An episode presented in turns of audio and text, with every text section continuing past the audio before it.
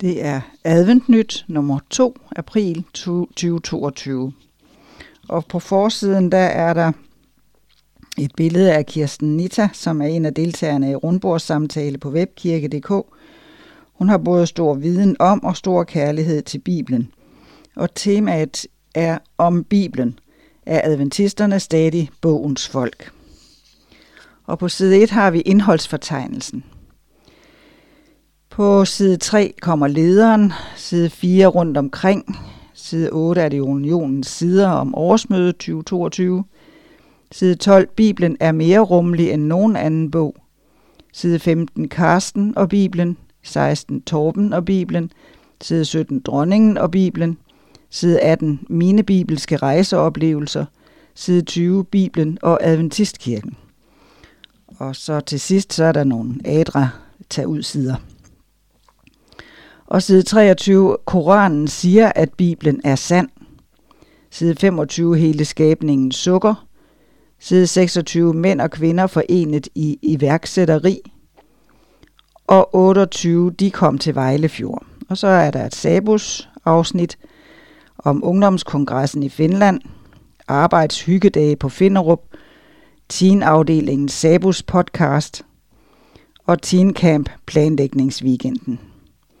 Og så er der på side 34 seniorsiderne Memento Vitae. Det var ofte svært at være så meget alene, og det sker. Og side 38 kommer lykønskninger og 39 arrangementer, side 40 mindeord og 42 annoncer, og side 43 kollektor kalender, og side 44 bagsideklummen, alle disse mine mindste. Så har vi side 3, som er lederen, og det er Holger Daggaard, som er redaktør for Adventnyt, der har skrevet det. Verden græder. Vi troede måske, mennesker var blevet klogere, at Europa var blevet klogere efter to verdenskrige og utallige andre konflikter, både før og siden. Men bedst som vi troede dette, skulle vi opleve det utænkelige, at der igen blev krig i vores verdensdel – vi skulle blive vidne til, at endnu en magtbegærlig leder ønsker at udvide sin magt og gribe til våben for at opnå det. Og der er et billede af adventistmenigheden i Kyiv inden krigen. Mens Ukraine bliver sønderbombet, går vores tanker og bønder til de 43.000 trosfælder, vi har i dette prøvede land. Men også til alle andre, der nu oplever frygt, død og flugt.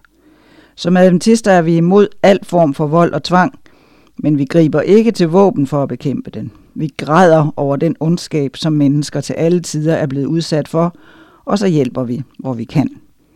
Det er en glæde at høre, at Adra gør en kæmpe indsats for at hjælpe ukrainere på flugt. Vi kan slet ikke forestille os, hvordan det må være at blive tvunget fra hus og hjem, uden at vide, om man nogensinde kommer tilbage. Og om der i det hele taget er noget at komme tilbage til. Vi skal hjælpe. Ja, vi troede måske, at menneskene var blevet klogere, men når vi så ofte tænker efter, så ved vi jo godt, at sådan er det ikke. Bibelen fortæller en anden historie. En historie om en fuldkommen verden, der gik tabt ved syndefaldet. En historie om en menneskehed, der lige siden har lidt under syndens følger. Netop Bibelen er temaet i dette nummer af Adventnyt. Mere end nogensinde har vi brug for at holde fast i denne bog og dens løfter om, at en dag er det slut med nød og elendighed. Han vil tørre hver tårer af deres tår øjne, og døden skal ikke være mere. Ej heller sorg, ej heller skrig, ej heller pine skal være mere. Til det, der var før, er nu forsvundet. Åbenbaring 21.4. Verden græder, men mens vi græder, så lad os samtidig opmuntres over Bibelens løfter om en herlig fremtid. Og mens vi venter, så lad os bede og arbejde for at lindre nød og ondskab. Side 4, det er rundt omkring. Og først så er der et billede fra Viborg Børnesabberskole i coronatiden. Det er Inge Lis og Svend Hagen Jensen, der har skrevet om det. Vi har mange børn i Viborg menighed, men på grund af smittefaren og afstandskrav har det ikke været forsvarligt at gennemføre børnesabberskole i de små lokaler, som vi plejer. Så her først på året, mens restriktionerne var blevet strammet, har vi flyttet børnene til kirkesalen, så vi laver et fælles program i bibeltimen for alle, men med fokus på børnene. der indledes med sang og bøn og missionsberetning for de voksne og optagelse af dagens missionsgave, og derefter rykker børnene op foran, hvor de store sidder på kirkebænken og de små på deres små stole, og så er det tid til børnesange, hvor børnene kommer frem og sætter billeder op på flanellografen. En spændende og medrivende bibelhistorie for børnene gennemgås på lærredet med PowerPoint. Sabberskolen afsluttes med bøn. Det er flere til at, der er flere til at hjælpe til med programmet. Og hvad så med de voksne? Ja, de glæder sig over, at der gøres noget specielt for børnene og følger ivrigt med. Som en af de ældre i menigheden sagde, det var dog en helt fantastisk sabberskole, vi havde i dag. Og så følger en gudstjeneste, som i stor udstrækning henvender sig til dem. Og så er der noget, som Holger Daggaard skriver konsultation med ledere i menighederne. Den 2. februar var der virtuel lederkonsultation, hvor kirkens ledelse havde sammenkaldt forstandere, præster, menighedskasserer og sekretærer til orientering.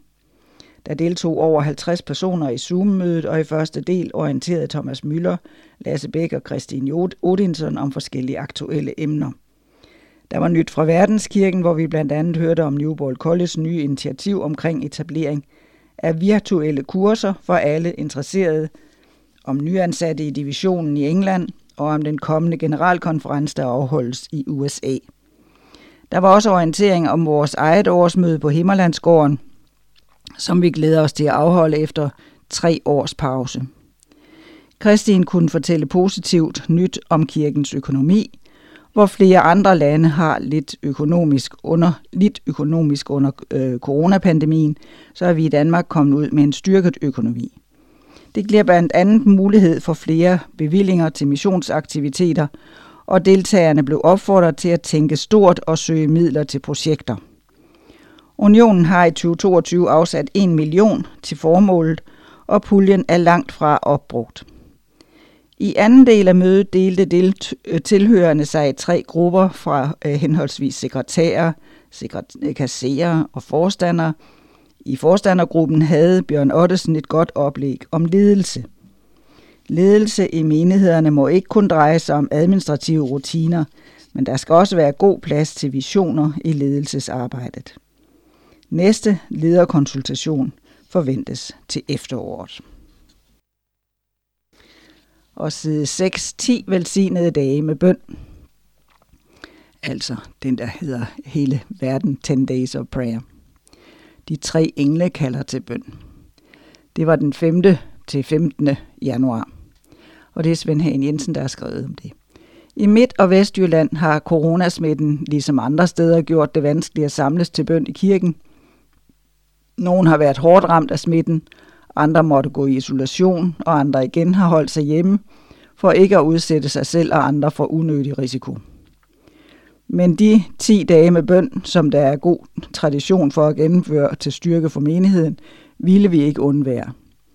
Nogle steder kunne det gennemføres på Zoom, og tilbagemeldingen fra medlemmerne har været meget positiv.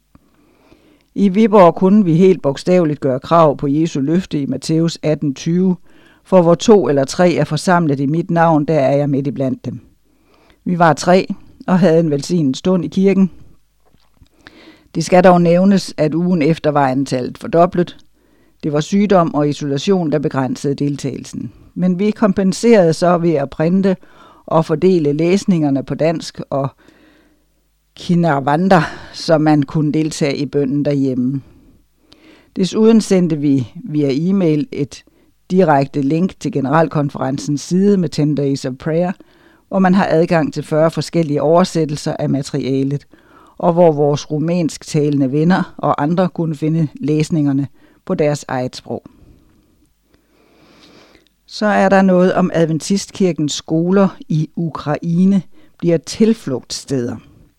Det er Virda Ursæt, som har skrevet om det.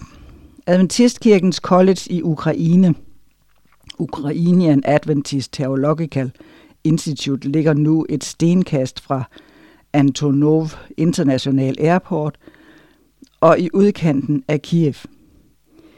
I luftlinje er der knap 3 kilometer. Nærheden til lufthavnen er praktisk for studerende i fredstid, men nu er der ikke meget, der minder om fred, og omegnen, og området ved lufthavnen blev direkte livsfarlig den 24. februar, da russiske fly angreb den. Krigen er kommet tæt på de teologistuderende og fakultetet. Ifølge Kostin Kampen, leder af Adventistkirkens skoleafdeling i Ukraine, var der den dag kampe, der fandt sted i byen, hvor fem af landets 24 adventistskoler ligger. Og kun en af dem var endnu åben. Myndighederne havde erklæret to ugers pause for al skoledrift.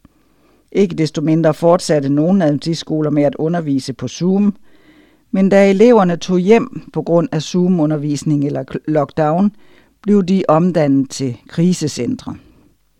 Hvis skolerne er nødt til at flytte skrivebord ud af klasseværelset og madrasser ind, og hvis lærere er nødt til at lave mad til flygtninge i stedet for at planlægge klassetimer, og hvis skolepræster er nødt til at yde tjeneste for voksne i stedet for børn for at udfylde vores mission, så er vi villige til at gøre det. Alt for at redde folk. Alle studerende på Ukrainian Adventist Theological Institute er blevet evakueret. En pastor, en kapellan og yderligere to familier blev på skolen. De har stadig mad i et par dage. Næsten alle skoler har andagt med børnene på Zoom hver dag. Og så har vi side 6. Embracing Church i Frederikshavn. Det er Rasmus Hauer, som har skrevet om det. Embracing-projektet begynder for alvor nu at blomstre. Vi har siden efteråret holdt gudstjenester i vores helt egne lokaler på Grønlandsvej 6 centralt i Frederikshavn. Vi har fået bygget en gruppe op omkring, bestående af ca. 25 personer, der mødes fast til vores gudstjenester, hvorfor vi fra og med 13. Marts, eller 12. marts er begyndt at holde gudstjenester hver anden sabbat i Embracing Church. Embracing Media har trappet lidt ned for egne produkter. Produktioner for at have mere kapacitet til at producere indhold til webkirke.dk, hvor vi blandt andet optager andagter til aftenkirke om fredagen og rundbordssamtaler til sabbaten. Embracing Outreach. Embracing Outreach er navnet på vores udadvendte missions- og hjælpearbejde, hvor vi fokuserer på at være hjælpende hånd til dem i byen og nærområdet, der kunne have brug for det. Embracing-projektet har helt fra starten været med et udgangspunkt i at være en aktiv del af lokalsamfundet, hvilket kommer til udtryk i vores missionsbeskrivelse, der kogt helt ind til benet lyder således. Elsk Gud, elsk mennesker, tjen verden. Der er inspireret af skriftlederne Matthæus 22, 37-40 og Matthæus 28, 19-20. For at finde de behov, der er i vores lokalsamfund, er vi gået i dialog med blandt andet kommunen og andre hjælpeorganisationer. Vi har gennem disse dialoger fundet frem til, at mange af de udsatte i byen har et stort behov for fællesskaber og socialisering med forskellige mennesker, hvorfor vi har valgt at fokusere på at skabe trygge fællesskaber omkring kirken. På tegnebrættet ligger blandt andet planer om brætspilscaféer, fællesspisninger og mange andre spændende tanker. Kig ind.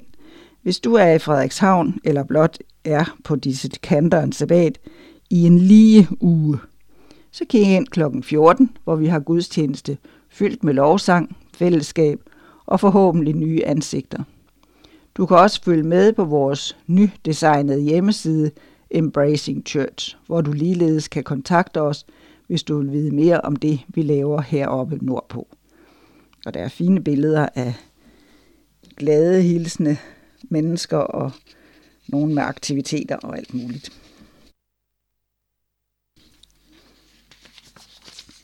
Så har vi side 7, som er Adventistkirkens skitur. Et lykkeligt øjeblik. Det er Henrik Hitt Nielsen, der har skrevet om det. I 2020 lukkede landet ned seks dage efter, at vi var kommet hjem fra Adventistkirkens skitur, og i år forsvandt de sidste restriktioner i Norge syv dage før afgang. Hvor velsignen kan man være? Så i uge 8 tog en stor flok glade deltagere afsted til Trysil, som er Norges største skisportsted. Vejret var perfekt, store mængder af frisk sne, let frost og endda dage med høj sol. Selvom de fleste selvfølgelig tager med for at stå på ski, vægter det sociale fællesskab lige så højt på turen. Hyggen omkring måltiderne, andagt og lovsang om aftenen, spil og samtale er lige så vigtige faktorer for en god tur. Det er fantastisk, at så mange forskellige mennesker i forskellige aldre fra forskellige dele af landet kan mødes på skituren og være en del af fællesskabet, og endda have lyst til at komme igen år efter år. I år havde vi opgraderet fra vores sædvanlige og efterhånden noget nedslidte hytte til en stor lækker hytte med masser af værelser med eget bad og toilet. Hyggen ligger ved foden af fjellet kun 200 meter fra lifter og løjper. Det betyder meget, at vi har nem adgang til alt, for vi har alle slags skiløbere med. Både dem, der kører off-pist, styrtløb og nybegynderne. Og masser af børn, der skal på skiskole. Der er så mange mennesker, der stiller en masse frivillige timer til rådighed for, at sådan en tur kan lykkes, og til dem skal lyde en kæmpe stor tak. Selvfølgelig også tak til alle de mange deltagere. Uden jer ville der ikke være nogen tur. Vi var 92 deltagere fra næsten alle kroge af Danmark. Desuden har vi hvert år flere deltagere på turen, der ellers ikke har kontakt til kirken. To af vores gæster udefra skrev efterfølgende til os. Det hele har været så godt. Til trods for, at vi ikke er troende i jeres forstand, nød vi den fælles forsamling og andagt om aftenen. Maden var i top, og der var tjek og kontrol på det hele. Det var så befriende. Vi er taknemmelige over muligheden for at komme med, og taknemmelige over varmen og rummeligheden, der strømmede igennem fællesskabet. Sådan en tilbagemelding gør, at man får energi til at fortsætte arbejdet med at arrangere Adventistkirkens skitur. Og der er fine billeder. Og du kan se alt om turen på www.skitur, www.skitur og så nu med stort.dk. Side 8 begynder en afdeling om årsmødet. Det store gensyn. Årsmødet på Himmerlandsgården den 25. til 29. maj 2022. Bestilling af værelser og spisebilletter senest den 8. maj. Bestilling af plads til campingplads senest den 15. maj. Book og se mere på årsmøde med to A'er og O i stedet for Ø. .adventist.dk Dialogmøder. Torsdag og fredag formiddag er sat af til dialogmøder i det store telt. Disse formiddage vil have fokus på vores mission og identitet som kirke. Der vil være et klart bibelsk budskab, men også anledning til at samtale om nogle af de udfordringer, vi står overfor som kirke. Torsdag formiddag skal der være tid til en kort ekstraordinær generalforsamling. Det kommer mere på side 10 den øvrige del af formiddagen deler Thomas Møller og Lasse Bæk ud i en drøftelse af Adventistkirkens identitet som en global missionsbevægelse. Det er en styrke for vores trosamfund at være organiseret globalt. Det giver indimellem også nogle udfordringer. Der vil, som en del af mødet denne formiddag, også blive anledning til at stille spørgsmål og drøfte den advarsel, der er kommet til en række unioner, herunder også den danske, angående bevillinger til prædikanter. Fredag formiddag sætter Bjørn Ottesen fokus på Adventistkirkens mission i Danmark.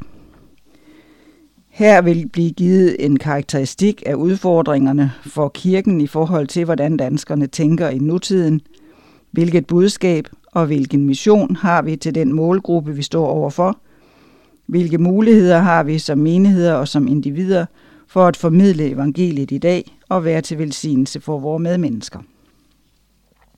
Og så er der markedsdag. Fredag eftermiddag er der markedsdag, hvor du får mulighed for at støtte et godt ADRA-projekt. Det kommer på side 11. Du kan være stadeholder og have en bod, eller du kan komme og købe nogle af de sager, de andre udbyder. Kan man forestille sig en hyggeligere måde at lave hjælpearbejde på. Bestil en gratis stadeplads på infosnabelagadra.dk, hvis du vil sælge. Og så er der en sangaften. Noget af det, mange har savnet gennem pandemien, har været at kunne tilbyde og synge sammen. Fællessang blev ellers ret populært, men folk sad hver for sig hjemme i stuerne foran skærmen. Nu kan vi endelig mødes for at synge og lovprise. Fredag aften, i forlængelse af aftenmødet, vil Robert Fischer blandt andet øh, stå for en et behageligt og festligt sangprogram, hvor vi fejrer sabbaten og det gensyn, vi oplever efter tre år uden årsmøde. Og så er der ungdommens aften. Lørdag aften vil Sabo stå for programmet i det store telt. Vi rykker så at sige ungdomsteltet ind i mødeteltet denne aften og er sammen både unge og ældre. Efter hovedprogrammet fortsætter vi med lovsang i det store telt med det bedste udstyr og med plads til alle. Glæd dig til et rigtig godt program og efterfølgende medrivende lovsang i godt selskab. Så har vi side 9 om kurser og workshops. Hverdagsliv og temaer fra apostlenes gerninger er et af dem. Paul Birk Petersen holder to kurser om apostlenes gerninger. Det ene handler om død og opstandelse, der udgør et væsentligt begrebspar i bogen. Det illustreres blandt andet ved fængselsoplevelser og redning fra verdensdybet. Vi besøger de græsk-romerske fængsler for at få en bedre forståelse. Det andet kursus beretter om, hvordan geografien i apostlenes gerninger hjælper os til bedre at forstå budskabet. Hvor bevæger Guds ord sig hen i bogen? Og hvilken rolle spiller den ekstra dimension, som fører os videre end de fire verdenshjørner? Vi slår følge med de første kristne i deres rejseliv rundt i det romerske rige. Og så er der nyt lys fra Daniels bog, og det er også Paul Birk Petersen. Evangeliske kristne og adventister fastholder Daniels bogs troværdighed og dens oprindelse i det 6. århundrede før Kristus. Ny forskning bekræfter dette mere end nogensinde før. Daniels bog er enestående, fordi den kombinerer to sprog, afskillige genrer og to narrative aspekter. Hænger den sammen som bog? Er der et klart og konsekvent budskab? Har kritikere ret, når de hævder, at den er skrevet af forskellige forfattere og grupper over en lang periode. Paul Birk Petersen fortæller om de seneste opdagelser og om, hvordan Daniels bog hænger sammen. Og så har vi noget med håbet om fremtiden i nutiden. I er jordens salt, og I er verdens lys. Guds kærlighed kalder os ud i en profetisk praktisk og, øh, praksis og tjeneste, hvor vi må handle og leve retfærdigt. René Bistrup vil lede ud i en workshop, hvor det teologiske fundament for det kristne sociale arbejde undersøges. Og så er der et kursus for lægprædikanter. Kom og få inspiration og idéer til, hvordan du kan udvikle dig til at holde gode og stærke prædikner. Ian Sweeney er en anerkendt og dygtig forkynder – han vil dele af sine erfaringer og sin indsigt fra mange år som leder i kirken. Og så er der noget om menighedsplantning. Det er alt sammen kurser og workshops op på årsmødet. Menighedsplantning har altid været en vigtig del af kirkens missionsarbejde. I de senere år har det været en af de måder, man har kunnet række ud med evangeliet til nye målgrupper og ind i et lokalt samfund. Steven Holbert deler sine erfaringer med, med menighedsplantning i England. Hvordan griber man det an? Hvilke muligheder giver det at plante en ny menighed? Og hvilke udfordringer vil man møde? Og så er der noget om engagement. Det er Adra, der inviterer til en kreativ og hyggelig workshop om Hjælpeaktion 2022. Overskriften er Engagement. Hvordan kan din menighed blive mere engageret i hjælpeaktion? Få inspiration til at samle ind på nye måder. Hvordan kan vi dele de gode idéer med hinanden? Og høre om retningslinjer og regler, når du samler ind til hjælpeaktioner om, hvad pengene går til i 2022. Og så er der noget om sundhedsmission. Det er Kasper Carstensen, der deler erfaringer som sundhedsmissionær fra fem forskellige sundhedscentre – maddemonstrationer og sundhedsforedrag i Danmark. Kom og hør om muligheder for at vidne for andre igennem kirkens sundhedsarbejde. Hør også om, hvordan du kan afholde en maddemonstration i samarbejde med din lokale menighed. Og så er der den sidste, jeg skal omtale her. Tro og god videnskab. Vi har brug for, at tro og god videnskab kan forenes – vi må være sikre på, at vi ikke vender videnskaben ryggen, når vi vælger at tro på skabelsen og syndfloden. Erik Markusen holder to workshops. Den ene om skabelsen, hvor vi sætter fokus på kroppen, lige fra øjet og øret til fordøjelsen og cellen. Den anden om syndfloden, hvor vi ser billeder og videoklip fra forskellige geologiske museer, som viser, at der har været en stor vandkatastrofe i urtiden. Vi besøger Bornholm, Berlin og Bruxelles, og der er mange overraskelser undervejs. Og det sidste, vi har øh, om generalforsamling, ah, det er ikke det helt sidste. Der kommer mere. Det er den ekstraordinære generalforsamling, torsdag den 26. maj 2022 kl. 10.30. Skattestyrelsen har gjort os opmærksom på, at der er et enkelt punkt i Adventistkirkens vedtægter, der konflikter med vores berettigelse til fradrag for tiende og gaver. Derfor ser vi os nødsaget til at indkalde til en ekstraordinær generalforsamling for at justere ordlyden i dette punkt. Syvende dags Adventistkirken i Danmark har fået en henvendelse fra Skattestyrelsen om, at vores vedtægtsmæssige opløsningsbestemmelse ikke opfylder betingelserne for at have en godkendelse efter ligningsloven paragraf 8a og paragraf 12 styk 3, som er de paragrafer, der giver medlemmer mulighed for skattefradrag for tiende og gaver til kirken. Det er en betingelse for godkendelse, at det fremgår af vedtægten, at et likviditetsproveny eller overskud ved opløsning skal tilfalde en anden forening, fond, stiftelse, institution og videre, eller et religiøst samfund, som er hjemmehørende her i landet, eller i et andet EU- eller EØS-land, og har et almen velgørende eller på anden måde al- almen nyttigt formål.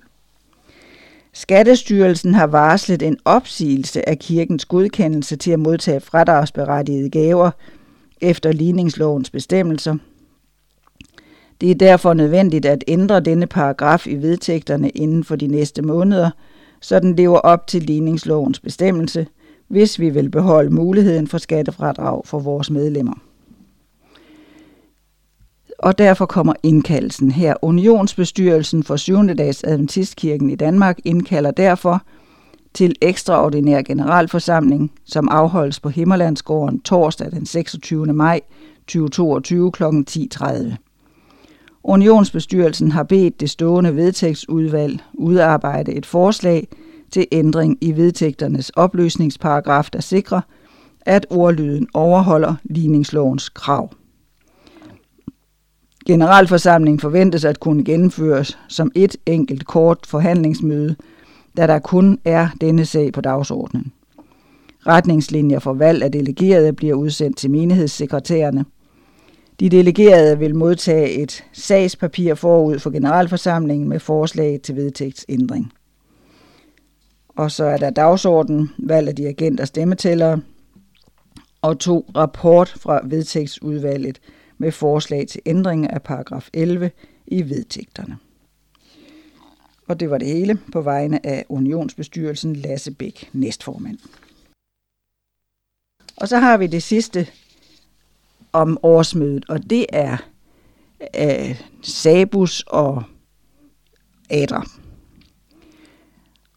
Og øh, det er nok også primært til børn og unge, teenager og så videre. Men fra Adra, der er det jo os alle sammen. Alle penge fra markedsdagen går til Adras husprojekt i Uganda. I husprojektet får udsatte flygtningefamilier et hus. Udover selve huset modtager de et toilet, bad, bæredygtigt komfur, frugttræer, såsæd og redskaber. Et hus med faste vægge og en låsbar dør betyder både beskyttelse og en ny begyndelse for mennesker, der er flygtet over hals og hoved fra voldtægt, vold eller krig. Med husene får familierne fundamentet til et ny start. Og Sabus har også en markedsbud. Sabus er med på markedsdagen. Torsdag og fredag laver vi kræer og sylt til at sælge i Sabusboden. Vi ønsker at hjælpe med til, at Adra og Adra Ung kan nå ud til endnu flere nødlidende i verden. Og så er der ellers i øvrigt, hvad Sabus på vil på årsmødet. Ungdom og teen. Programmet for unge og teens udvikler sig hele tiden. Vi planlægger aktiviteter for unge og aktiviteter for teens, og mest af alt aktiviteter for både unge og teens. Vi gør os umage for, at alle os, som enten ikke har set hinanden længe eller helt har glemt, hvor fedt det er at være sammen, kan få nogle skønne dage på Himmerlandsgården sammen med andre, som ønsker at prise Gud i sang, tale, leg og samvær. Og så er der teens. Fredag klipper vi den, det røde bånd for en ny og forbedret terræntur på Himmerlandsgårdens område. Vi glæder os til at få prøvekørt turen og testet alle poster og opgaver, som er lagt ud. Måske er der en lille præmie til dem, der deltager og gennemfører. Medbring mobil, da opgaverne ligger som en QR-kode. Og til børnene. Der bliver masser af aktiviteter og tilbud til børn i alle aldre. Boldbanen, sandkassen, bål, pandekager, krea, sang og musik. Planlægningsteamet er nået langt med at skabe helt fantastiske omgivelser for tilbedelse for de mindste. Det bliver et brag af en fest og en længe ventet chance for at møde nye og gamle venner. Det store gensyn. Side 12. Der når vi til temaet om Bibelen. Og her er det, Bibelen er mere rummelig end nogen anden bog.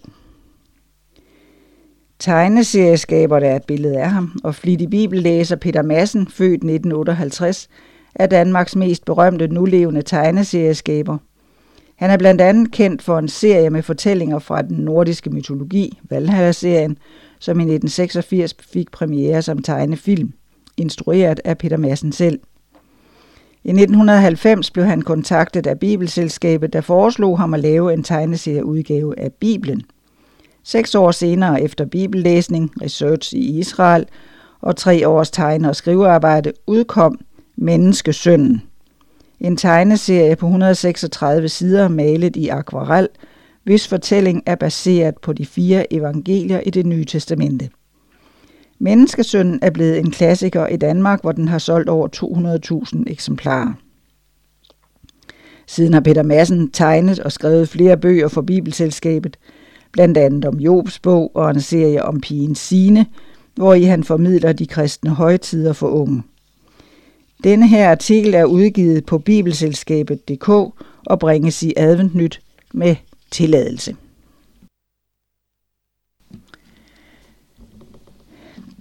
Side 13. Tegneserieskaber Peter Madsen har arbejdet indgående med Bibelen i flere årtier. Senest er det blevet til tegneserien Urhistorien om Bibelens første kapitler. Her svarer han på fem skarpe om sit forhold til Bibelen. Og der er et billede af bogen her, hvor Peter Madsen har researchet grundigt i flere år, inden han begyndte at tegne og genfortælle beretninger fra Bibelen. Hvor eller hvornår læser du i Bibelen? Og nu har jeg været så heldig, at jeg i mange år har arbejdet med genfortællinger af de bibelske historier. På den måde har jeg fået et ekstra skub i ryggen til at gå i lag med teksterne. I begyndelsen gik jeg meget systematisk til værks, i det jeg for at danne mig et overblik stødt og roligt læste hele Bibelen igennem fra ende til anden, nogle sider hver dag. I dag er min læsning anderledes. Selvfølgelig læser jeg grundigt på de skrifter, jeg prøver at genfortælle, men samtidig sker det jævnligt, at jeg dykker ned andre steder. Ikke efter et fast mønster, men inspireret af ting, jeg har hørt eller læst, alt fra en prædiken til en replik i en roman, eller oplevelser i hverdagslivet. Og det forunderlige er, at jeg som regel læser de samme steder igen og igen. Steder, som jeg troede, jeg kendte til bunds, men som bliver ved med at vise mig sig fra nye sider. Hvem er din favoritperson fra Bibelen? Bibelen er spækket med vidt forskellige menneskeskæbner og personligheder, og netop den mangfoldighed gør den så rig. Så det at skulle udpege en favoritperson er lidt som at udpege en lille del af regnbuens spektrum som ens favoritfarve. Men en af de personer, jeg holder meget af, er gamle, krasbørstige Job – der bliver ramt af alverdens ulykker. I starten af nedturen udbryder han, herren gav, herren to, herrens navn være lovet, og det har fået mange til at tro, at Job er ham, der ydmygt bøjer nakken. Er han straks efter får, får pipen en helt anden lyd, i det han både retfærdiggør sig og raser mod Gud. Og han lader sig ikke sætte på plads af reprimanderne fra de, sine fromme venner. Samtidig får vi et gribende portræt af et menneske i nød, lige til den overraskende slutning, hvor Job når til erkendelsen af, at han befinder sig på Herrens mark, og at det sted slet ikke er så galt endda. Ydmyg, men samtidig med stoltheden i behold. Hvad er dit yndlingsværk, eller vers, eller skrift? Oh, dem er der mange af, og jeg opdager jævnligt nye. I dag genopdagede jeg et herligt, nærmest humoristisk lille sted, hvor Jesus diskuterer opstandelsen med nogle sadukærer. Lukas 20, 27-40. Ofte danner vi mennesker os så mange forudfattede meninger om, hvor Guds veje fører os hen. Og spekulationer om efterlivet er der tonsvis af. Havner vi i himlen eller helvede?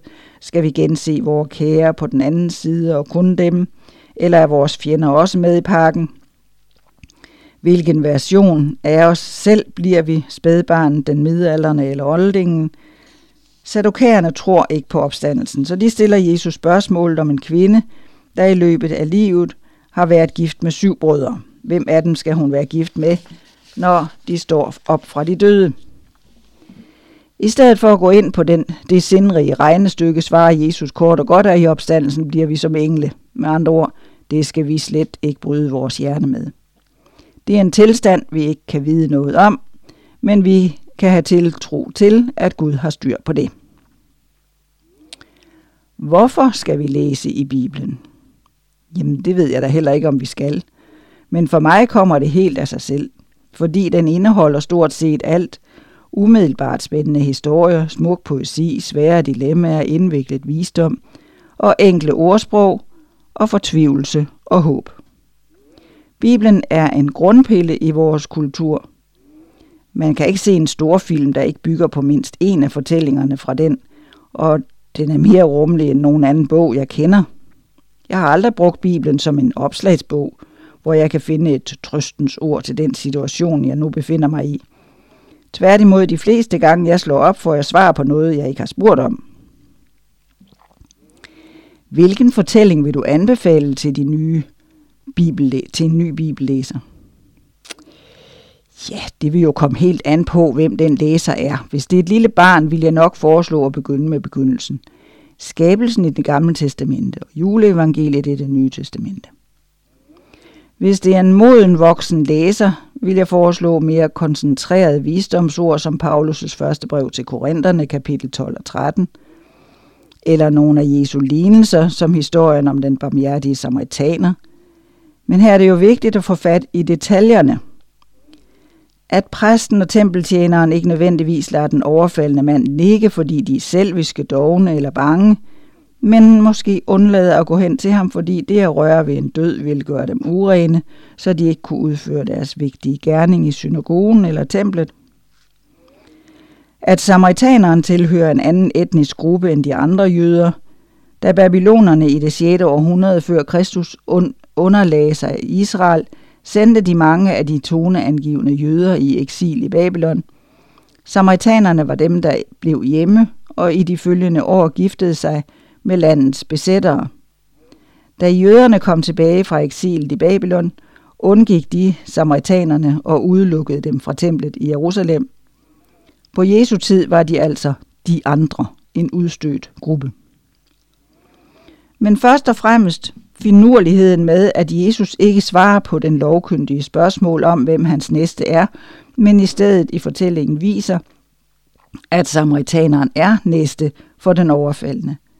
Så det ikke bare bliver en sød fortælling om at gøre gode gerninger, men en fortælling om, hvordan vi er indbyrdes forbundne. Det er altså ikke helt nok at anbefale en fortælling fra Bibelen til en ny læser. Alt afhænger af, hvordan den bliver fortalt. Heldigvis er der rigtig mange, der er gode til netop det. De fleste af dem gør det fra prædikestolen hver uge. Side 15.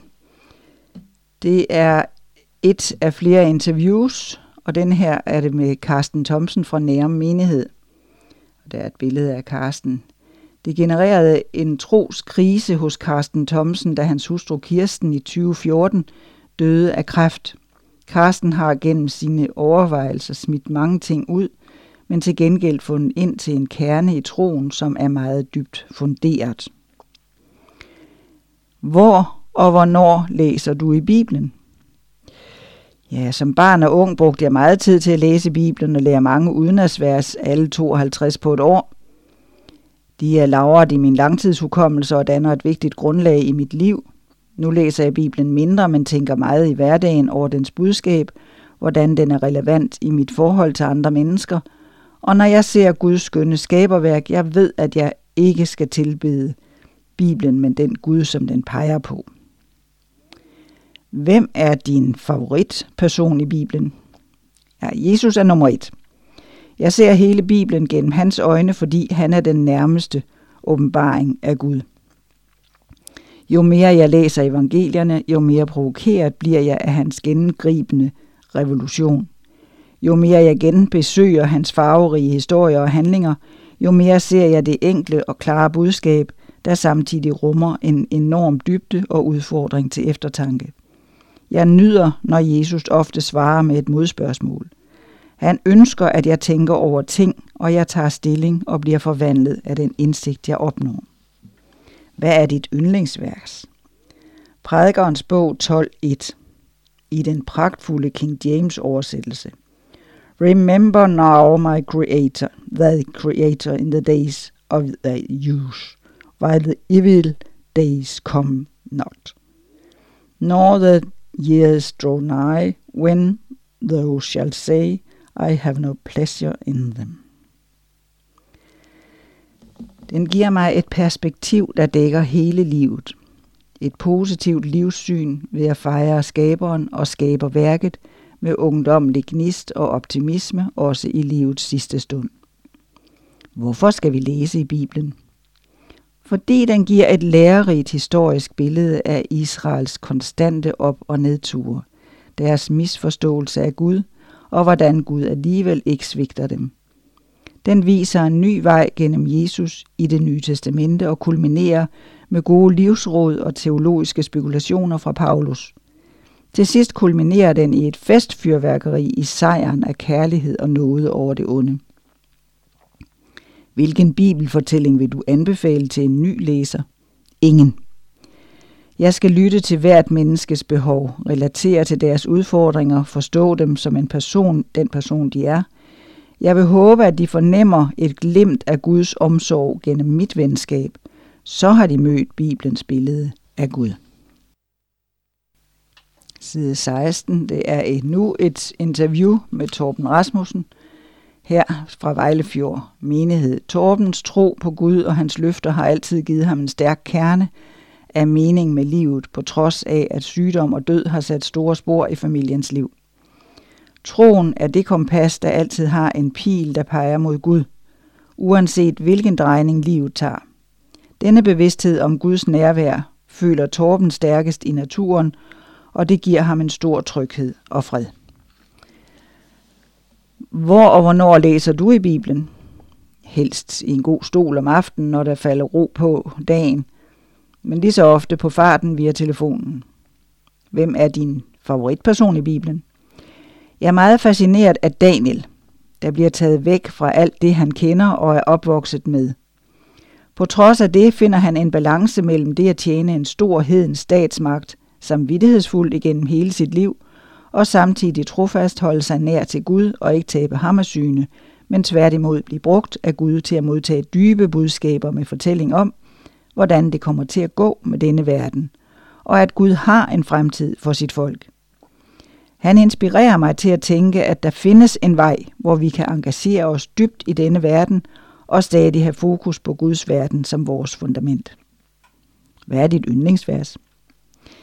Johannes 1.18 Ingen har nogensinde set Gud, den enborne, som selv er Gud, og som er i faderens favn. Han er blevet hans tolk.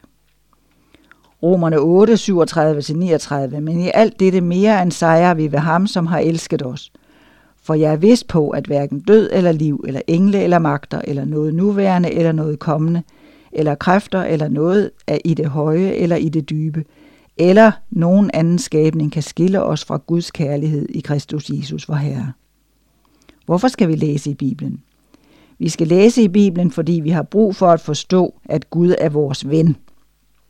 Når vi begynder at forstå det, får vi lettere ved at tumle med mange af de andre store spørgsmål om livet og døden og alt det midt imellem, som ellers er så svært at forholde sig til. Summen af vores læsning af Bibelen skulle gerne give os en tryg forvisning om Guds kærlighed, og hvad det betyder for vores liv her og nu, og for vores fremtid i den nye jord. Hvilken bibelfortælling vil du anbefale til en ny læser? Lignelsen om den fortabte søn. Fortællingen rummer billedet af Gud, der bekymrer sig for dem, der vender ham ryggen, og er klar til at tage imod alle, der ønsker det. Side 17. 50 år med dronningen og Bibelen. Med valgsproget Guds hjælp, folkets kærlighed, Danmarks styrke, har hendes majestæt dronningen gennem et halvt århundrede været statsoverhoved for Danmark, Færøerne og Grønland og protektor for Bibelselskabet.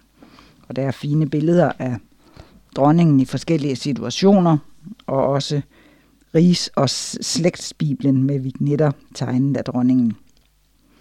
Det må regnes for et privilegium at bo i et land, hvor Bibelen og de kristne værdier er anerkendt.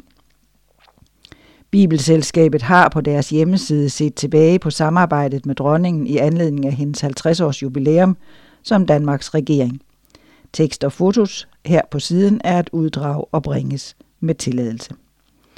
Den 14. januar 2022 var det 50 år siden, at Frederik den 9. gik bort, og dronningen efterfulgte sin far på tronen. Gennem sin 50-årige regeringsperiode har dronningen repræsenteret Danmark udadtil og været et samlingspunkt indadtil. I alle årene har hun været protektor for Bibelselskabet. Dronningen på besøg i Bibelselskabet allerede i 1976, forår efter hendes majestæt dronningen tiltrådte som regent, blev arbejdet med en ny, autoriseret oversættelse i gang sat. Det er den oversættelse, som vi i dag kender som 1992-oversættelsen. Festgudstjeneste for 1992-oversættelsen. Dronningen bydes velkommen af generalsekretær Niels Jørgen Kappelørn til festgudstjeneste for den nye bibeloversættelse den 8. november 1992 i Københavns Domkirke. Det er altså nogle omtaler af billederne. Den lille ny bæres ind. Det store øjeblik, den nye bibel bæres ind i Københavns Domkirke under overværelse af hendes majestæt dronningen. Det er daværende formand for Bibelselskabets bestyrelse, Nils Ehrenreich, der bærer den nye bibel, flankeret, øh, flankeret af daværende biskop Erik Norman Svensen. Og så kommer den der Ris- og slægtsbibel. I 20, i 2000 udkom Ris og Slægtsbibelen, en pragtbibel med knap 50 vignetter tegnet af hendes majestæt dronningen. Den blev udgivet i anledning af kristendommens 2000 års jubilæum og udkom samtidig i en dansk, færøsk og grønlandsk udgave for at markere, at rigsfællesskabet også er et kirkeligt fællesskab. Ris- og slægtsbibelen er på omslaget udsmykket med tre kors, der repræsenterer Danmark, Dagmarkorset, Færøerne, Julekorset og Grønland, Kløverbladskorset. Et af de tre kors er guldbelagt alt efter om der er tale om den danske, færøske eller grønlandske udgave. Det er ligeledes dronningen, der står bag dette design. Side 18. Mine bibelske rejseoplevelser. Og det er skrevet af Paul Birk Petersen, som har ansvaret for Holbæk Menighed, han er en flittig skribent og underviser. Og der er fine billeder fra syden, fra der hvor han har været. At rejse er at leve. Vi elsker at møde eks- eksotiske kulturer, hvor traditioner, mad og vejr er helt forskellige fra det vante. Ved at møde det, der er anderledes, kommer vi til at tænke over vores egne særheder og lære os selv og vores egen kultur bedre at kende. Vi forsøger at sætte os ind i lokale forhold. Vi lærer, hvordan vi skal og ikke skal gøre tingene. Sæt dig for eksempel aldrig i Thailand, så dine fødder peger direkte mod en anden person. At læse Bibelen er at tage på en rejse til en anden kultur, hvor vi ikke blot besøger andre steder, men også lever os ind i en anden tidsalder. Gud har givet os Bibelen, så vi ved at læse den kommer til at besøge en fremmedartet verden, og derved lære mere om os selv. For at forstå må man lægge sine fordomme bort og se andre kulturer ud fra deres egen baggrund. Spanier holder ikke siesta midt på dagen, fordi de er dogne, men fordi de lever i et andet klima. Også Bibelen må læses indefra med forståelse af samtidens skikke og sprogbrug. At læse Bibelen er at foretage en tværkulturel rejse.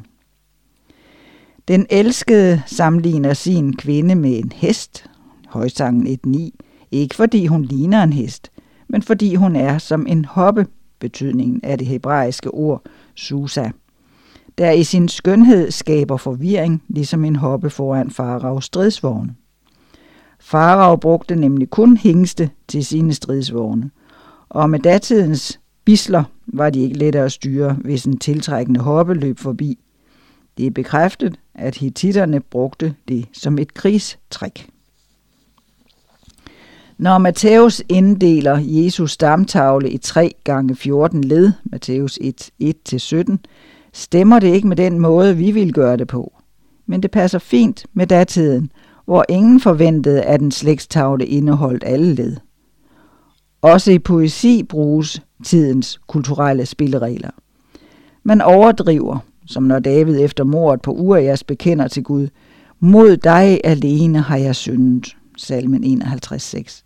Urias ville nok have protesteret, hvis han kunne. Eksempler. I Bethsaida nord for Galilea sø helbredte Jesus en blind i Markus 8, 22-26, og på Vanuta, Vanuatu spurgte en kvinde mig om, hvorfor det skete i flere tempe. Jeg er ikke helt sikker på, at hun selv havde en bibel, og hendes læsefærdigheder var små, men hun havde hørt historien. Med mine vestlige akademiske fordomme tænkte jeg, at det ville blive vanskeligt for hende at fange pointen, men jeg forklarede, hvordan Jesus brugte denne helbredelsesmetode, og hvordan Markus nedskrev den for at vise, at det af og til tager tid for mennesker at forstå.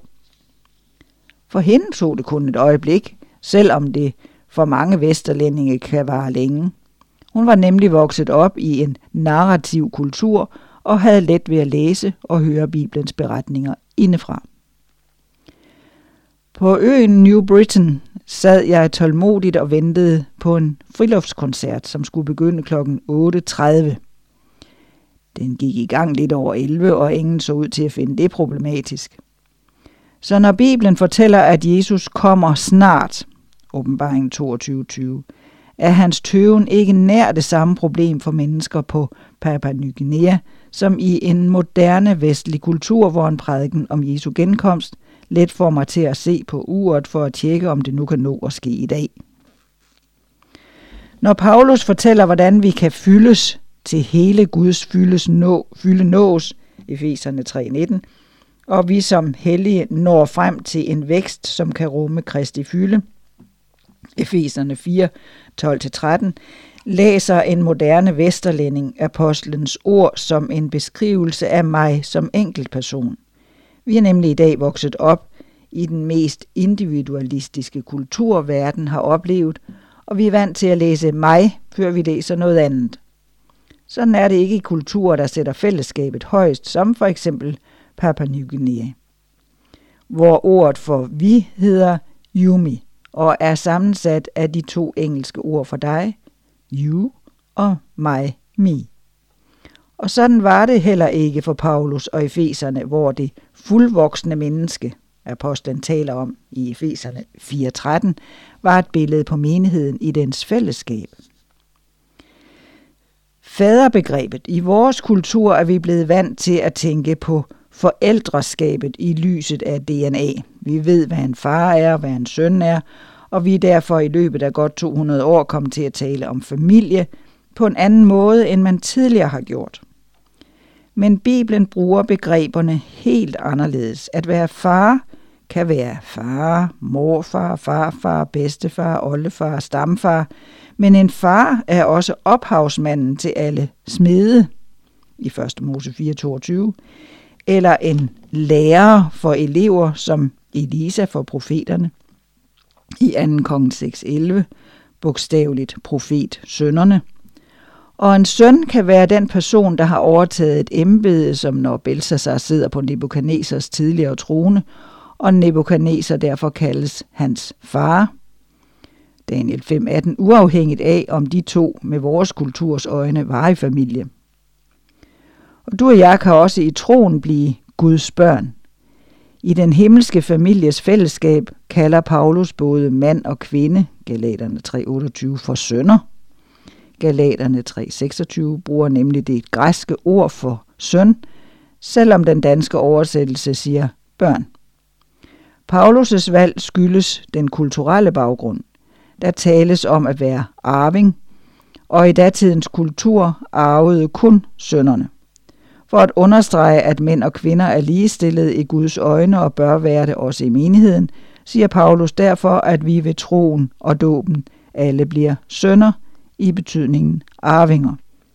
Ved at give os Bibelen har Gud inviteret os på en eksotisk rejse ind i en anderledes og spændende verden. Når vi læser den, kommer vi til større forståelse af os selv, fordi vi både lærer andre tider og Gud selv bedre at kende. Side 20, det er Bibelen og Adventistkirken. Og det er en, en artikel, som øh, Holger Daggaard har oversat fra Ministry International Journal of Pastors. Og øh, hvis der er læsere, som ønsker artiklens litteraturliste tilsendt, så kan den fås fra Holger Daggaard.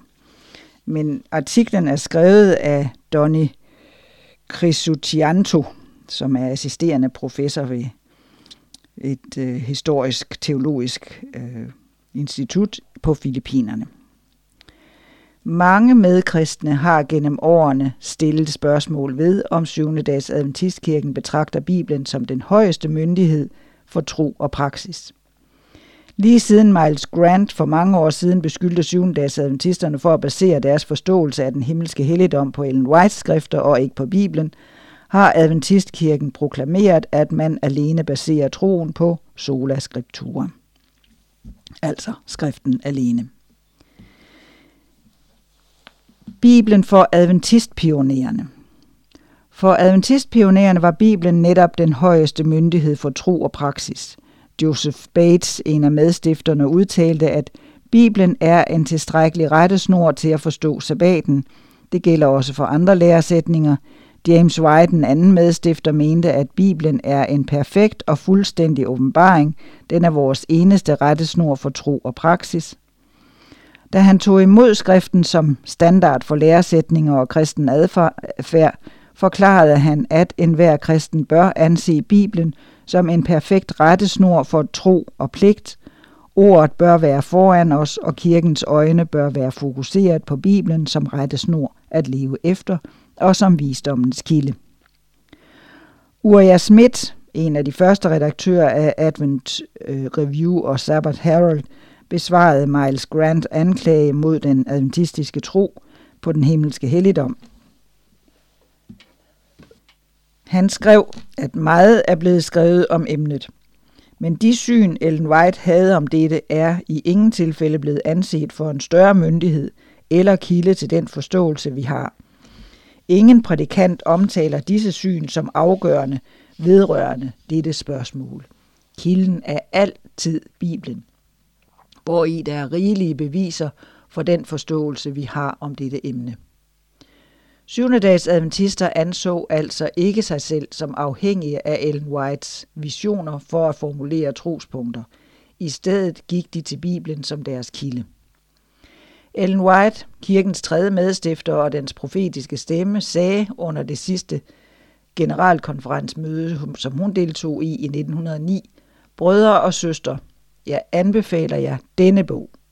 Hun havde konsekvent denne holdning i hele sin tjeneste. I 1885 gav hun udtryk for det samme. I Bibelen og Bibelen alene skal være vores trosbekendelse, det eneste bånd, der forener os. Alle, der bøjer sig for dette hellige ord, vil være i harmoni. Lad os, når vi møder modstand, sige, som vores mester gjorde, der står skrevet.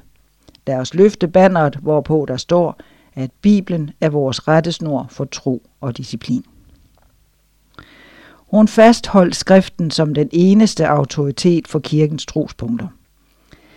I den tidlige fase af adventisternes dannelse som organisation var de et bogens folk, fordi de kun baserede deres læresætninger på Bibelen.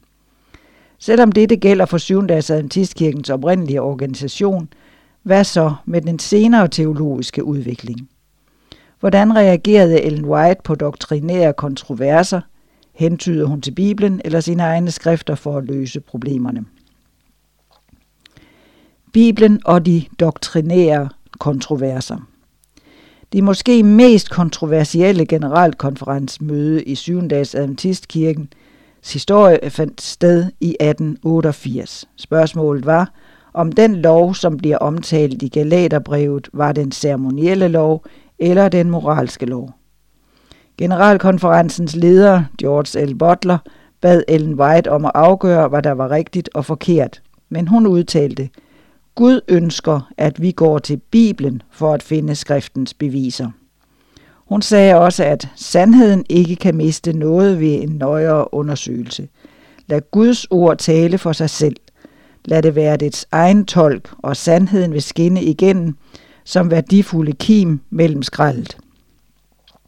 Hun nægtede med andre ord at blive brugt som autoritet til at bilægge kontroversen. I stedet foreslog hun, at de troende studerede Bibelen for at løse spørgsmålet. En anden væsentlig doktrinær strid handlede om de panteistiske idéer, som John Harvey Kellogg gav udtryk for i bogen The Living Temple. I denne bog præsenterede han et specielt syn på Gud. Han argumenterede således. Lad os nu antage, at vi har en støvle foran os, ikke en almindelig støvle, men en levende støvle. Og i det vi ser på den, ser vi små støvler kravle ud mellem syningerne, hundredvis, tusindvis af små støvler. En sværm af støvler, der hele tiden kommer ud fra vores levende støvle. Ville vi da ikke være tvunget til at sige, at der er en skomager i støvlen? På samme måde er der i et træ en magt, der skaber og vedligeholder det, en træmager i skab i træet. Kelloggs tro på, at Gud er i alle ting, gjorde faktisk Gud upersonlig, hvilket var i modsætning til kirkens tro på, at Gud er en personlig Gud. I det Ellen White bekræftede kirkens mangeårige holdning til Guds personlige natur, gjorde hun igen opmærksom på Bibelen. Gud har ledet os i fortiden og har givet os sandhed, evig sandhed. Ved denne sandhed skal vi bestå. Til Keller skrev hun direkte, du er ikke helt klar over Guds personlighed. Hun kom ikke med nyt lys for at bilægge striden. I stedet henviste hun til kirkens konklusioner, der var et resultat af grundigt bibelstudium. I 1905 udfordrede A.F. Ballinger læren om helligdomstjenesten. Han fremsatte en idé om, at Jesus efter sin himmelfart kom ind i det allerhelligste og ikke det hellige, som kirken havde troet indtil da. Ballingers idéer førte til forvirring blandt mange adventister. Ellen White henledte opmærksomheden på den bibelforståelse, som adventisterne havde haft i mange år. Hun skrev, Herren har styrket mig, så jeg kunne tage den lange rejse til Washington til dette møde, for at fortælle mit vidnesbyrd om sandheden i Guds ord og Helligåndens manifestation som bekræftelse af Bibelens sandhed. Ellen White refererede til Bibelen, i det hun bekræftede den bibelske sandhed, som adventismen havde modtaget gennem hele sit liv, henviste hun til Bibelen og kun Bibelen som standard for vores liv og tro. Hun opfordrede gang på gang menigheden til at prøve alle lærdomme udelukkende med Bibelen. Kirken bør konsekvent konsultere Bibelen, når doktrinære stridigheder skal afgøres. Bibelen i adventismens grundlæggende tro. Fra begyndelsen af har adventismens pionerer anset Bibelen for at være den højeste autoritet for tro og praksis. Trosmæssige udtalelser, hvad enten de er skrevet personligt eller vedtaget ved afstemning, har vist, at holdningen til Bibelen er forblevet uforandret.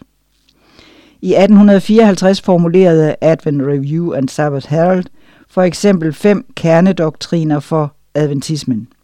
Selvom der ikke var en formel troserklæring, skitserede den en generel forståelse. I mere end fire måneder fremstod den som hovedoverskrift i bladet med overskriften Ledende doktriner, som Review står for. Den første doktrin var Bibelen, og Bibelen alene er grundlaget for tro og pligt. Således havde de adventroende allerede før Adventistkirken som organisation var dannet Bibelen som grundlag. Efter etableringen af Adventistkirken som organisation forberedte Uriah Smith bogen Fundamental Principles of Seventh-day Adventism. Selvom han har formuleret sine personlige standpunkter, blev bogen hurtigt normativ blandt de troende. I bogens tredje trospunkt erklæres det, at de hellige skrifter, bestående af det gamle og det nye testamente, blev givet ved Guds inspiration og indeholder den fulde åbenbaring af hans vilje med mennesket.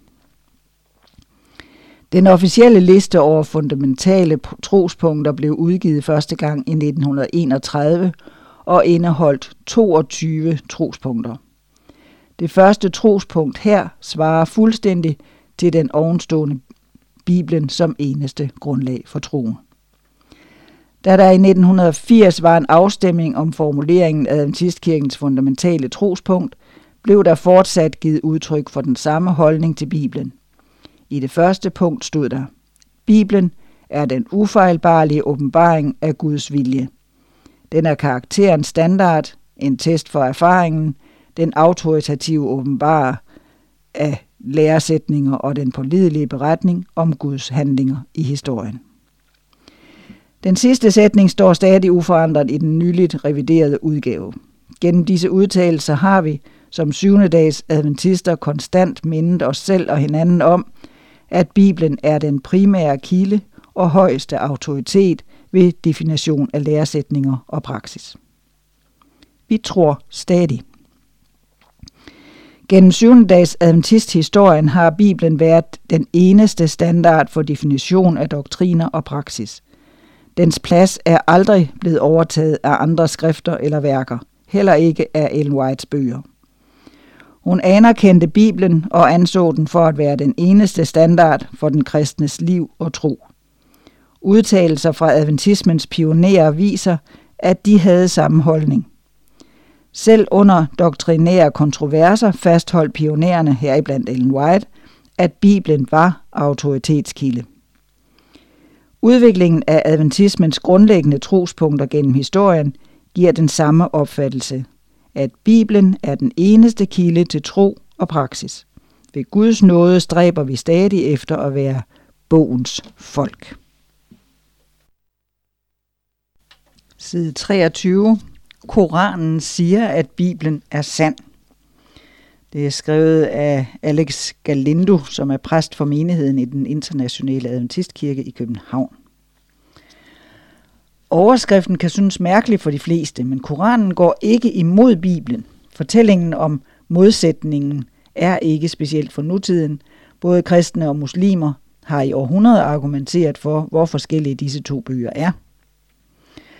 Hvis vi ser nærmere på Koranens skrifter på det oprindelige arabiske sprog, ser vi, at den islamiske hellige bog snarere peger på Bibelens ægthed. I Koranen kaldes jøder og kristne bogens folk, og Bibelen kaldes de tidligere skrifter. Se herunder nogle passager i Koranen om Bibelen. Bibelen er Guds sande ord, Sura 2:53. Og husk, at jeg, i parentes Gud, gav Moses skriften og kriteriet, så du kan blive vejledt. Og Sura 2, 85, jeg, altså Gud, gav Moses skriften og sendte en række budbringere efter ham. Og jeg gav Jesus, Marias søn, de klare beviser, jeg støttede ham med Helligånden. Sura 5:46 I deres fodspor sendte jeg, altså Gud, Marias søn og opfyldte dermed den Tora, der gik forud for ham, og jeg gav ham evangeliet, hvor i der er vejledning og lys, og bekræftede Toraen, der gik forud for ham med vejledning og vejledning til de retfærdige. Og Koranen bekræfter Bibelen i Sura 3.3. Han, altså Gud, sendte bogen ned med sandheden og bekræftede, hvad der kom før den, og han sendte Toran og evangeliet ned. Og Sura 4, 47. O dig, der fik bogen, tro på, at hvad jeg, altså Gud, sendte ned, bekræfter, hvad du har, før jeg udsletter ansigter og vender vrangen ud på dem, der forbander dem, som jeg forbandede, sabbatsbryderne. Muhammed og hans disciple troede på Bibelen. Sura 2, 285, budbringeren, altså Muhammed, har troet på, hvad der blev åbenbart for ham fra hans herre, ligesom de troende gjorde. De har alle troet på Gud, hans engle, hans skrifter og hans budbringere. Vi skældner ikke mellem nogen af hans budbringere.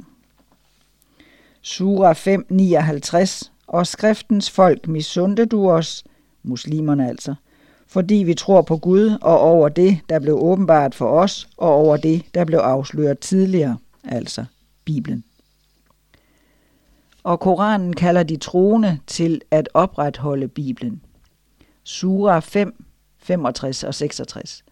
Havde folket i skriften, altså jøder og kristne, troet og været retfærdige, ville jeg, altså Gud, have eftergivet deres synder og optaget dem i edens have.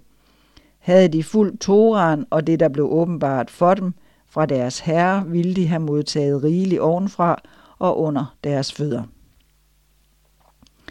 De naturlige spørgsmål, der opstår, når vi læser disse vers, er, hvad med de passager i Koranen, der modsiger, hvad der er skrevet i Bibelen? Hvordan kan Koranen bekræfte, at evangelierne og Toraen er sande, når mange andre passager synes at modsige dem? Muslimer og kristne har undret sig over disse spørgsmål i århundreder. Dette er især relevant, når det gælder passagerne om Jesus og hans mission. Der er tre mulige svar på dette problem. For det første, Koranen modsiger sig selv, når den siger, at Bibelen er sand.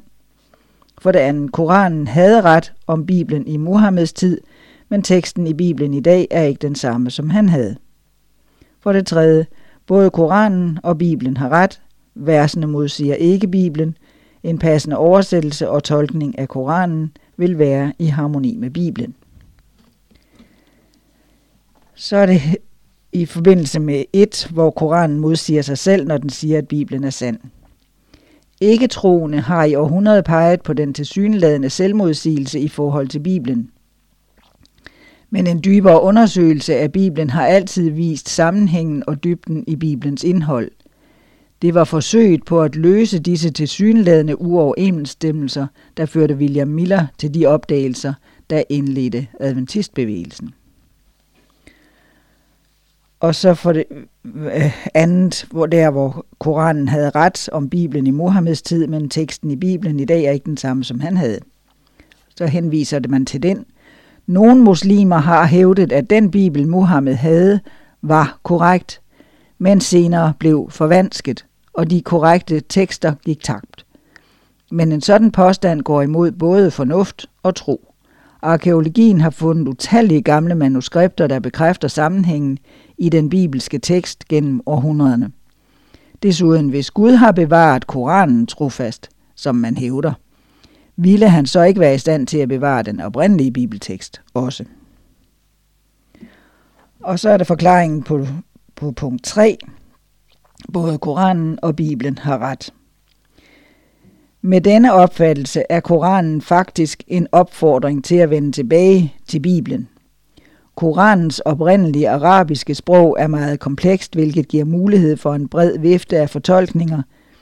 Jeg kan ikke være kategorisk, fordi jeg har ikke undersøgt hele Koranen, men indtil videre er de passager, jeg har undersøgt i min afhandling, eller i harmoni med Bibelen efter en passende tolkning af originalen. En ting er sikkert, Koranen er enig med os i, at Bibelen er sand. Hvis læserne har spørgsmål til teksten, så er man velkommen til at kontakte forfatteren på alex.galindo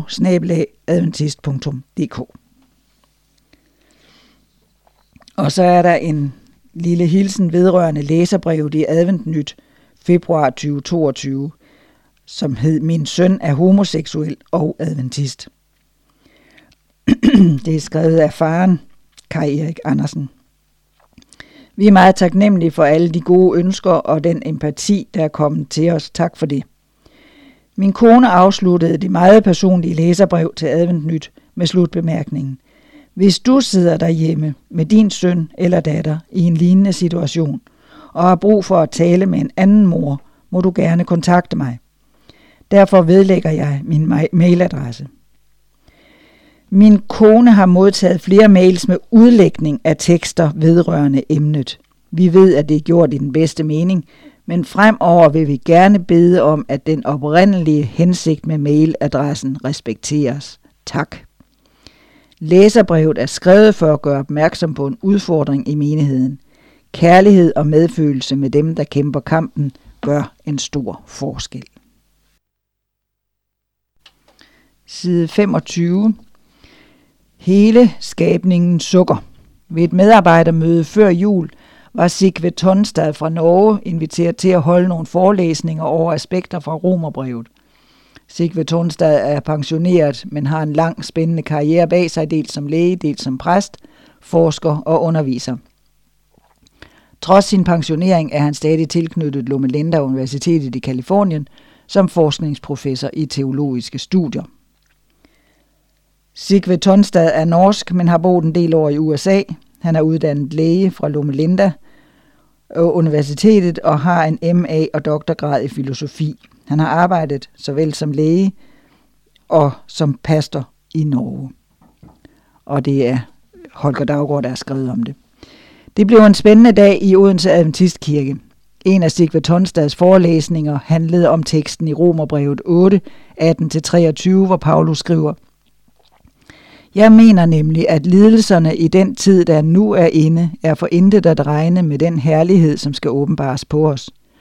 For skabningen venter med længsel på, at Guds børn skal åbenbares.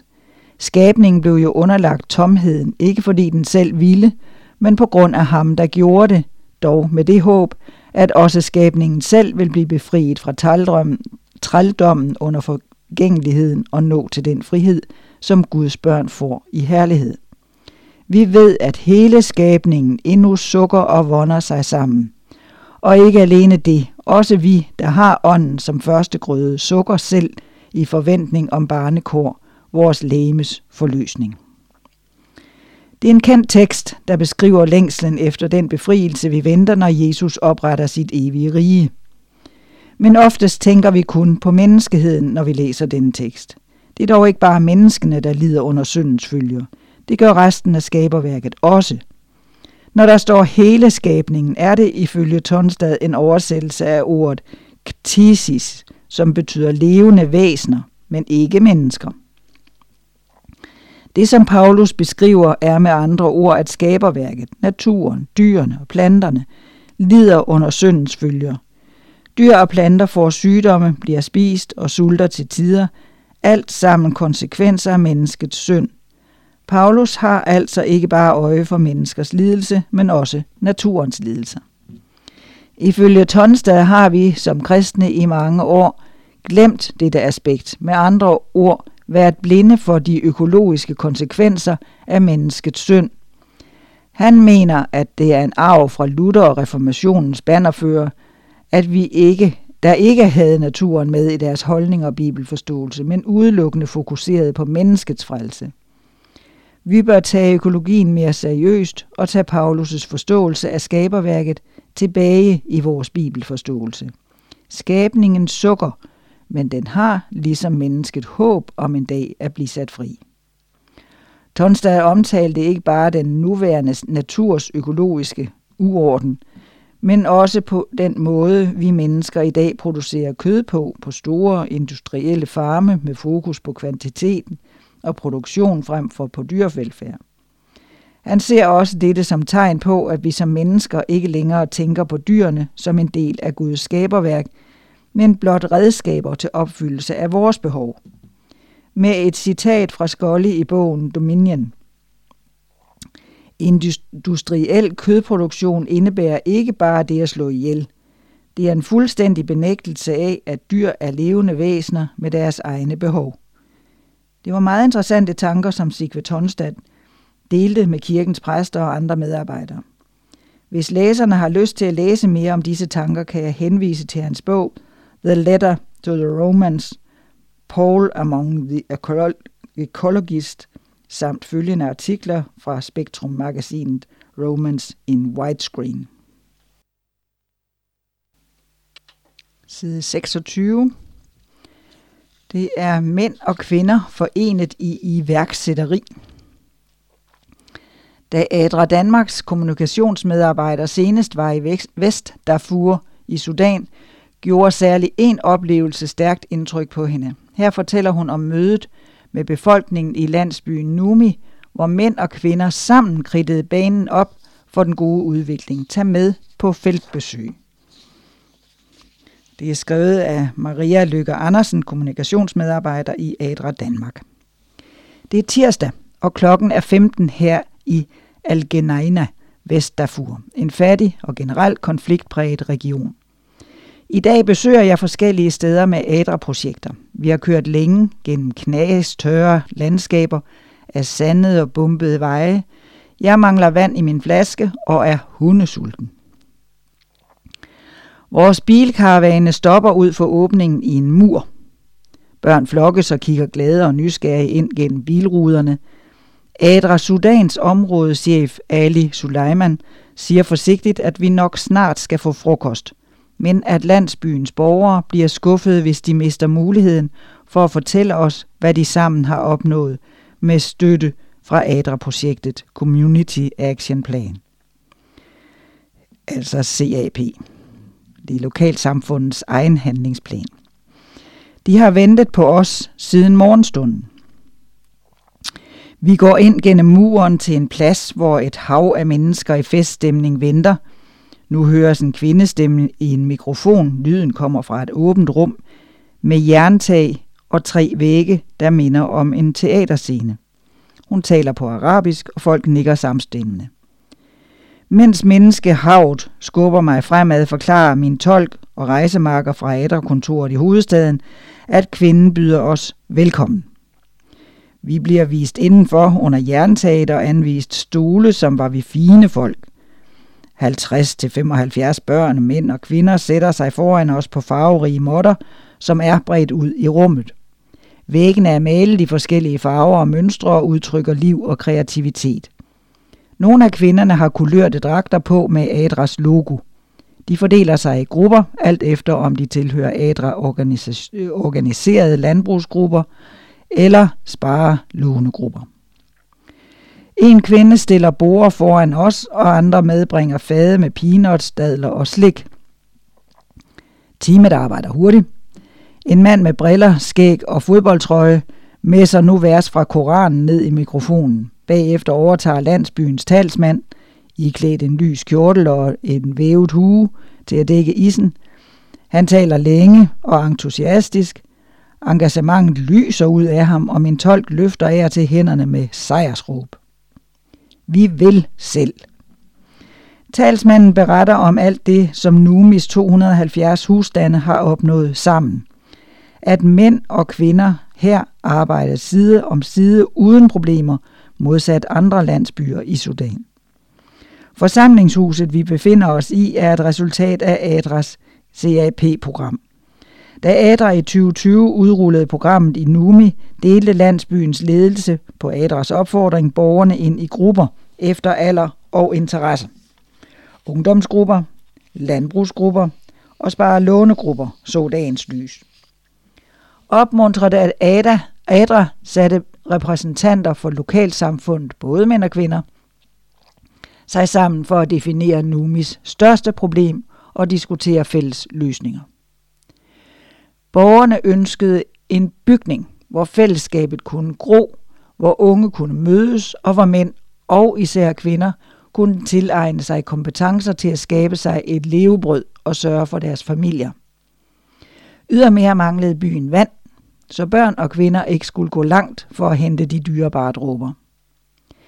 I fællesskab sparede byens husstande 2 millioner SDG op, det er 30.000 kroner, til forsamlingshuset, hvilket dækkede langt størstedelen af udgiften. Byens unge mænd fremstillede murstenene og opførte bygningen sammen med fædrene. Kvinderne malede væggene, ædre betalte for tagpladerne. Forsamlingshuset er taget i brug for nylig, og landbrugsgrupper og sparelånegrupper har allerede erhvervet ny viden i bygningen. Tilsvarende har borgerne sparet op til og etableret et vandreservoir i byen med et lille tilskud fra Adra. Talsmanden i den lyse kjoledragt fortæller videre, det er landsbyledelsens ønske, at borgerne selv står for størstedelen af byens fremtidige udgifter, men de vil fortsat være taknemmelige for mindre tilskud fra Adra. Målet er nu, at flere af kvinderne får mulighed for at lære sig et håndværk, så de kan skabe sig en forretning. Til det formål mangler byen symaskiner. En ud af mange landsbyer. Det begynder at blæse op, og regnen ankommer voldsomt og tungt. Alle stemmer sammen under bliktaget. De, der har ordet, skal råbe for at få ørenlyd. Jeg bliver selv bedt om at sige et par ord og nævner det faktum, at fællesskab og fred er forudsætningen for et stærkt og rigt samfund. Jeg må have ramt noget, for tilhørende løfter armene og klapper, mens regnens musik på taget bliver endnu mere støjende. Numis blomstring begyndte i 2020, og med den ihærdighed, virkeløst og visionær tilgang og tro på fremtiden og ånd af fællesskab, som alle under halvtaget udstråler, kan borgerne nå langt i deres bestræbelser på at skabe et godt liv for alle. Numi er en af over 16 landsbyer i Vestdarfur, hvor ADRA har udrullet vores CAP-program, og hvor borgerne oplever fordele ved at arbejde sammen. Det er efter min mening bæredygtigt hjælpearbejde. Og der er fine billeder af dem, dem alle sammen. Side 28. De kom til Vejlefjord, og der er et fint billede af tre piger, der sidder på Vejlefjord. En del af Vejlefjordskolens gymnasieelever kommer fra andre offentlige gymnasier. I øjeblikket er der faktisk hele 14 elever, eller 18 procent af eleverne, som har fravalgt et af de større offentlige gymnasier og af forskellige grunde har valgt Vejlefjord i stedet. Vi har interviewet tre piger, som flyttede til gymnasiet på Vejlefjord og begyndte i 2G sidste år i august måned. Det er Holger Daggaard, der har snakket med dem. Line kommer fra Lolland og har gået på Maribo Gymnasium i 1. G. Hun valgte at komme til Vejlefjord i 2. G, fordi hun ikke trivedes i Maribo. Og da hun havde gode oplevelser fra sit tidligere efterskoleophold, ville hun gerne tilbage til den skoleform, hvor man bor på skolen. Maria og Anna kommer fra Fyn og gik i 1.G på Mulernes legatskole i Odense. De gik i samme klasse og valgte at komme til Vejlefjord, fordi de syntes, det var for stort præstationspres på deres gymnasium.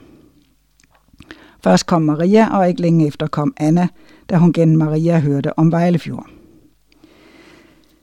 Hvordan har I så oplevet skiftet fra et stort offentligt gymnasium til et lille kostgymnasium? Vejlefjord er et mere menneskeligt sted, hvor man kender alle. Da det er et lille gymnasium, er det let som ny elev at komme til at lære alle at kende – Lærerne er ikke bare lærere, der leverer en ydelse i form af undervisning, men også mennesker, der ser den enkelte. Og så får man meget mere hjælp på et lille sted, i lektiecaféer eller fra studiekammeraterne. Der er større forståelse for, at man for eksempel har fravær på grund af sygdom. Alle tre piger har tidligere været på efterskole og genkender det hyggelige miljø, som også findes på Vejlefjord. På spørgsmålet, hvad der så adskiller de efterskoler, de har været på, fra et kostgymnasium som Vejlefjord er svaret samstemmende. Der er mange flere lektier. Men stemningen og det hyggelige miljø, hvor man har et fællesskab på tværs, det er det samme. På efterskolen er eleverne ikke så modne som i et kostgymnasium. Der kan der stadigvæk være noget fnider mellem nogle af eleverne indimellem, men slet ikke på samme måde som i efterskolen, og det er rart. Hvordan har den nye klasse taget imod jer? De har været gode til at inkludere os. Det er selvfølgelig ikke alle, vi snakker lige meget med, men det fungerer fint. Men alligevel ser jeg jo, at I tre er meget sammen. Er det fordi I på en eller anden måde er i samme båd? Mm, det er nok mere fordi vi to, der kom fra samme klasse, har været gode veninder i flere år, og vi har bare fundet sammen alle tre. Hvordan oplever I det faglige niveau her i forhold til det gymnasium, I kom fra? Generelt er det faglige niveau på Vejlefjord ligesom på andre gymnasier. Der er dog nogle fag, hvor niveauet er klart højere og modsat i andre fag. Hvordan har I så oplevet det, at vi har et kristent værdisæt? Det er ikke noget, der har afskrækket os. Vi vidste jo fra starten af, at skolen står for kristne værdier. Det, at man holder bordbøn før maden, er jo bare en god skik, der sikrer, at der kommer ro på, inden man spiser. Egentlig er mange af de emner, der bliver bragt op til andagter og møder nogle gode, relaterbare emner, som man kan forholde sig til, uanset om man er troende eller ej. Det, at vi synger kristne lovsange, er rigtig hyggeligt, og musikerne er dygtige. Det giver en god stemning af ro og respekt, når vi synger. Vi kendte ikke noget særligt til adventister, før vi kom på Vejlefjord, men det har gjort os nysgerrige på, hvad denne kirke står for og hvorfor. Det er også rigtig godt, at skolen er alkoholfri. Så lærer man folk at kende, som de virkelig er, og ikke som de er i påvirket tilstand. Så er vi nået til Sabus afdelingen, og det er side 30. Og først så har vi ungdomskongres i Lati i Finland. Er det noget for mig? Der står Europæisk Ungdomskongres, fællesskab, nye bekendtskaber fra hele Europa, åndelig inspiration og en oplevelse for livet. Og det er fra 2. til 6. august, og du kan finde mere på aucongress.org. Mange har allerede været afsted på en ungdomskongres i Beograd i 2013, Nordisk Ungdomskongres i Sverige i 2015, Valencia eller Spanien i 17, og i år går turen så til Finland, landet med de mange søer og saunaer. Byen Lati ligger en times tid fra hovedstaden Helsinki og kommer til at være rammen om 2.500 kristne unges møde med andre kristne unge.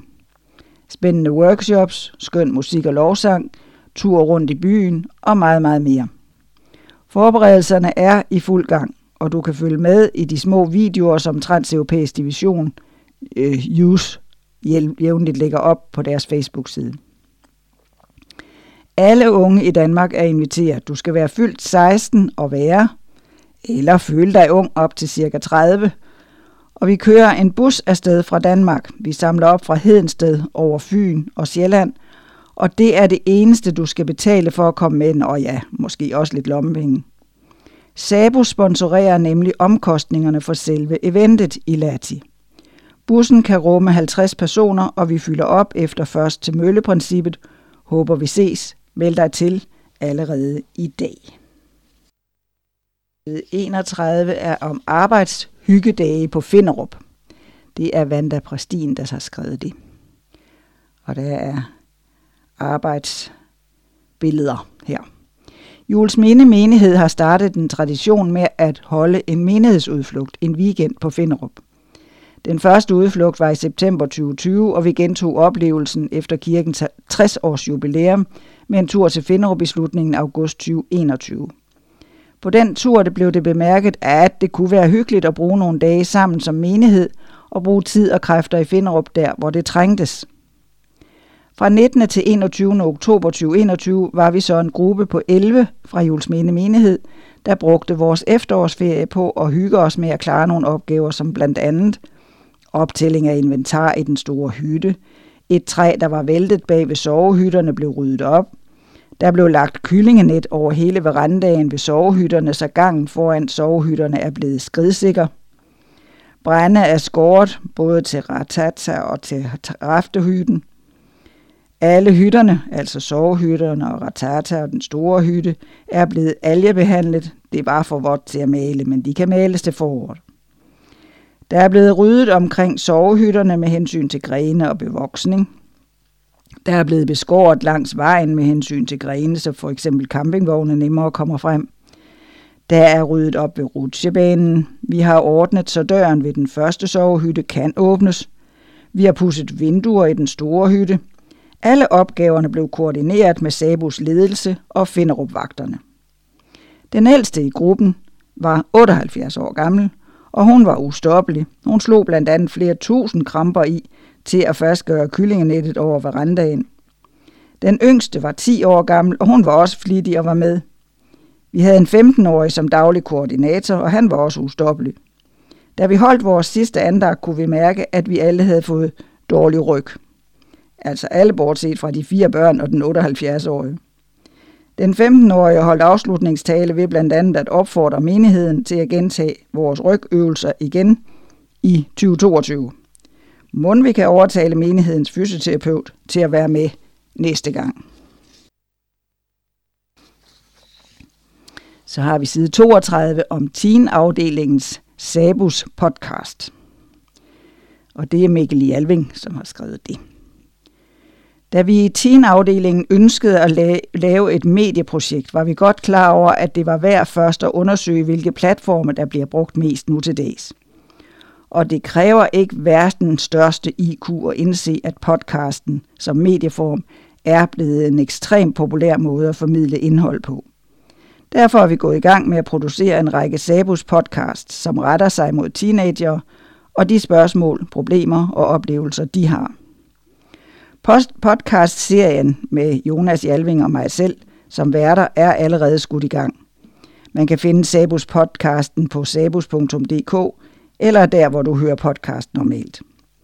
Målet med podcast-serien er at skabe et sted, hvor man som teenager kan lytte til åbne og fordomsfri samtaler, som handler om de ting, man som teenager dealer med i sit liv som adventist. Vores mål er at involvere så mange teenager som muligt i vores podcast. Det er dem, der bringer emnerne på bordet, og det er også dem, som bestemmer, hvem der skal inviteres til at være med som gæster. Hvem de synes kunne være interessant at høre fra, alt efter hvilket emne de gerne vil tale om.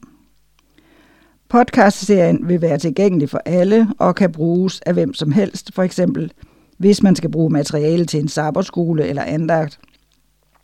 Det kan den nemlig også bruges til. Fra Sabos side ønsker vi bare at skabe en podcast, som er ærlig, fordomsfri og relevant. Det er også muligt at tale om de ting, vi normalt ikke taler om, men som man som teenager kan gå og tumle med. For hvis ikke vi kan tale om det i vores kirke, hvor skal vi så? Hvis du har idéer til podcast-emner, eller har lyst til at være med, så kan du kontakte Jonas eller Mikkel Jalving. God fornøjelse. Og så har vi en teen camp planlægningsweekend, der har været der. Og det er Dorte Tyrgod Svendsen, der har skrevet om det. Og der er en masse gode, hyggelige billeder.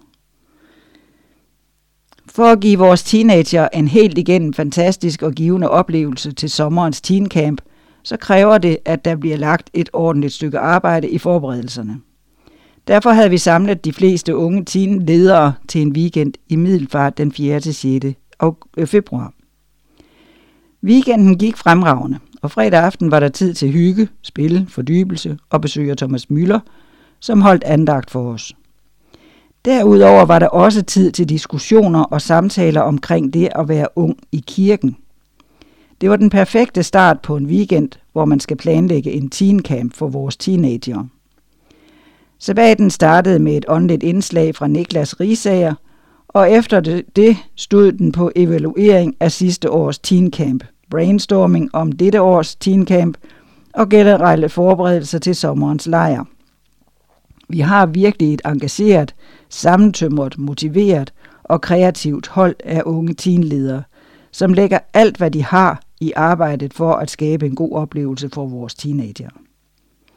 Selvom man samler folk til en planlægningsweekend, går det hurtigt op for en, at sådan en weekend hurtigt bliver til meget mere end planlægning, og man tager hjem med en fornyet energi og lyst til at engagere sig i teenarbejdet. Vi glæder os til at komme videre med forberedelserne, og jeg kan allerede nu sige, at det bliver en uforglemmelig teencamp i år, som enhver af vores teenager ikke vil gå glip af. Her fra Sabus skal der lyde en kæmpe tak til alle de unge ledere, der giver så meget af sig selv til dette projekt. Der er altid plads til flere ledere, så hvis du går rundt og tænker, at det kunne være noget for dig, så kontakt Jonas eller Mikkel Jalving. Side 34. Nu er vi nået til seniorsiderne.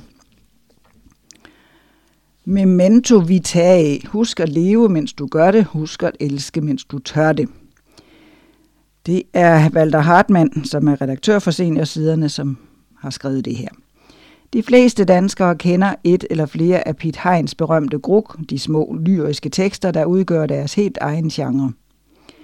Med sin livskunst kunne han sætte danskerne til at lommefilosofere i en varm og tænksom sprogtone. Da jeg modtog årets første adventnyt, fik det her citerede gruk pludselig ny aktivitet. Og lad mig fortælle hvorfor. Jeg hører til den kategori af mennesker, der er temmelig nyhedsorienteret. Måske hænger det sammen med, at jeg helst også vil have styr på i alt fald den nærmeste fremtid. Fremtiden har imidlertid altid været utryghedens domæne, for den kan bringe både godt og dårligt. Fremtiden vil helt sikkert bringe både glæder og sorger, for sådan er fremtiden nogle gange indrettet. Og kan vi ikke komme til rette med det, så lærer vi aldrig at leve livet. Vi skal leve det liv, vi har fået givet. Forleden ankom så adventnyt nummer 1 2022. Som så vanligt fandt jeg straks frem til nekrologerne, præget som jeg er af den antikke tankegang. Memento mori, husk at du skal dø. Der var hele syv nekrologer, og så kiggede jeg endda forgæves efter et par stykker. Heldigvis modtog jeg samme dag en bogpakke fra forlaget Eksistensen. Den indeholdt to bøger. Elof Vestergaards betragtninger om død og liv, Memento Vitae og Lev Tolstoys Evangeliet kort fortalt. I sidst nævnte faldt jeg over følgende udsagn. Og han, Jesus, sagde til alle disciplene, Jeg ved, at døden venter mig, men jeg tror på faderens liv, og derfor er jeg ikke bange for den. I skal heller ikke frygte min død, men tro på den sande Gud og livets far, og så vil min død ikke forekomme jer skræmmende. Når jeg er et med livets far, kan jeg ikke miste livet. Ganske vist fortæller jeg jer ikke, hvor og hvornår og hvordan mit liv vil være efter døden, men jeg viser jer vejen til det sande liv. Min lærer taler ikke om, hvordan dette liv vil være, men den åbner den ene sande vej til livet. Jeg lærer jer at blive et med faderen, for faderen er ophav til livet. Jeg lærer jer at leve i faderens vilje og gøre hans vilje til liv og glæde for alle mennesker. Livet er fra den Gud, som skabte os og gav os fri til at leve hver dag som en gave fra ham. Og livet skal bruges, det skal leves, det skal gives hen. Det vigtigste og det største, det som et hvert øjeblik skal fyldes af, handler om alt det, man får givet, og om det, man selv giver bort. Og så er der intet at frygte. Livets værdi gives os hver dag af Gud og af vores medmennesker. Derfor husk at leve, mens du gør det, Husk at elske, mens du tør det.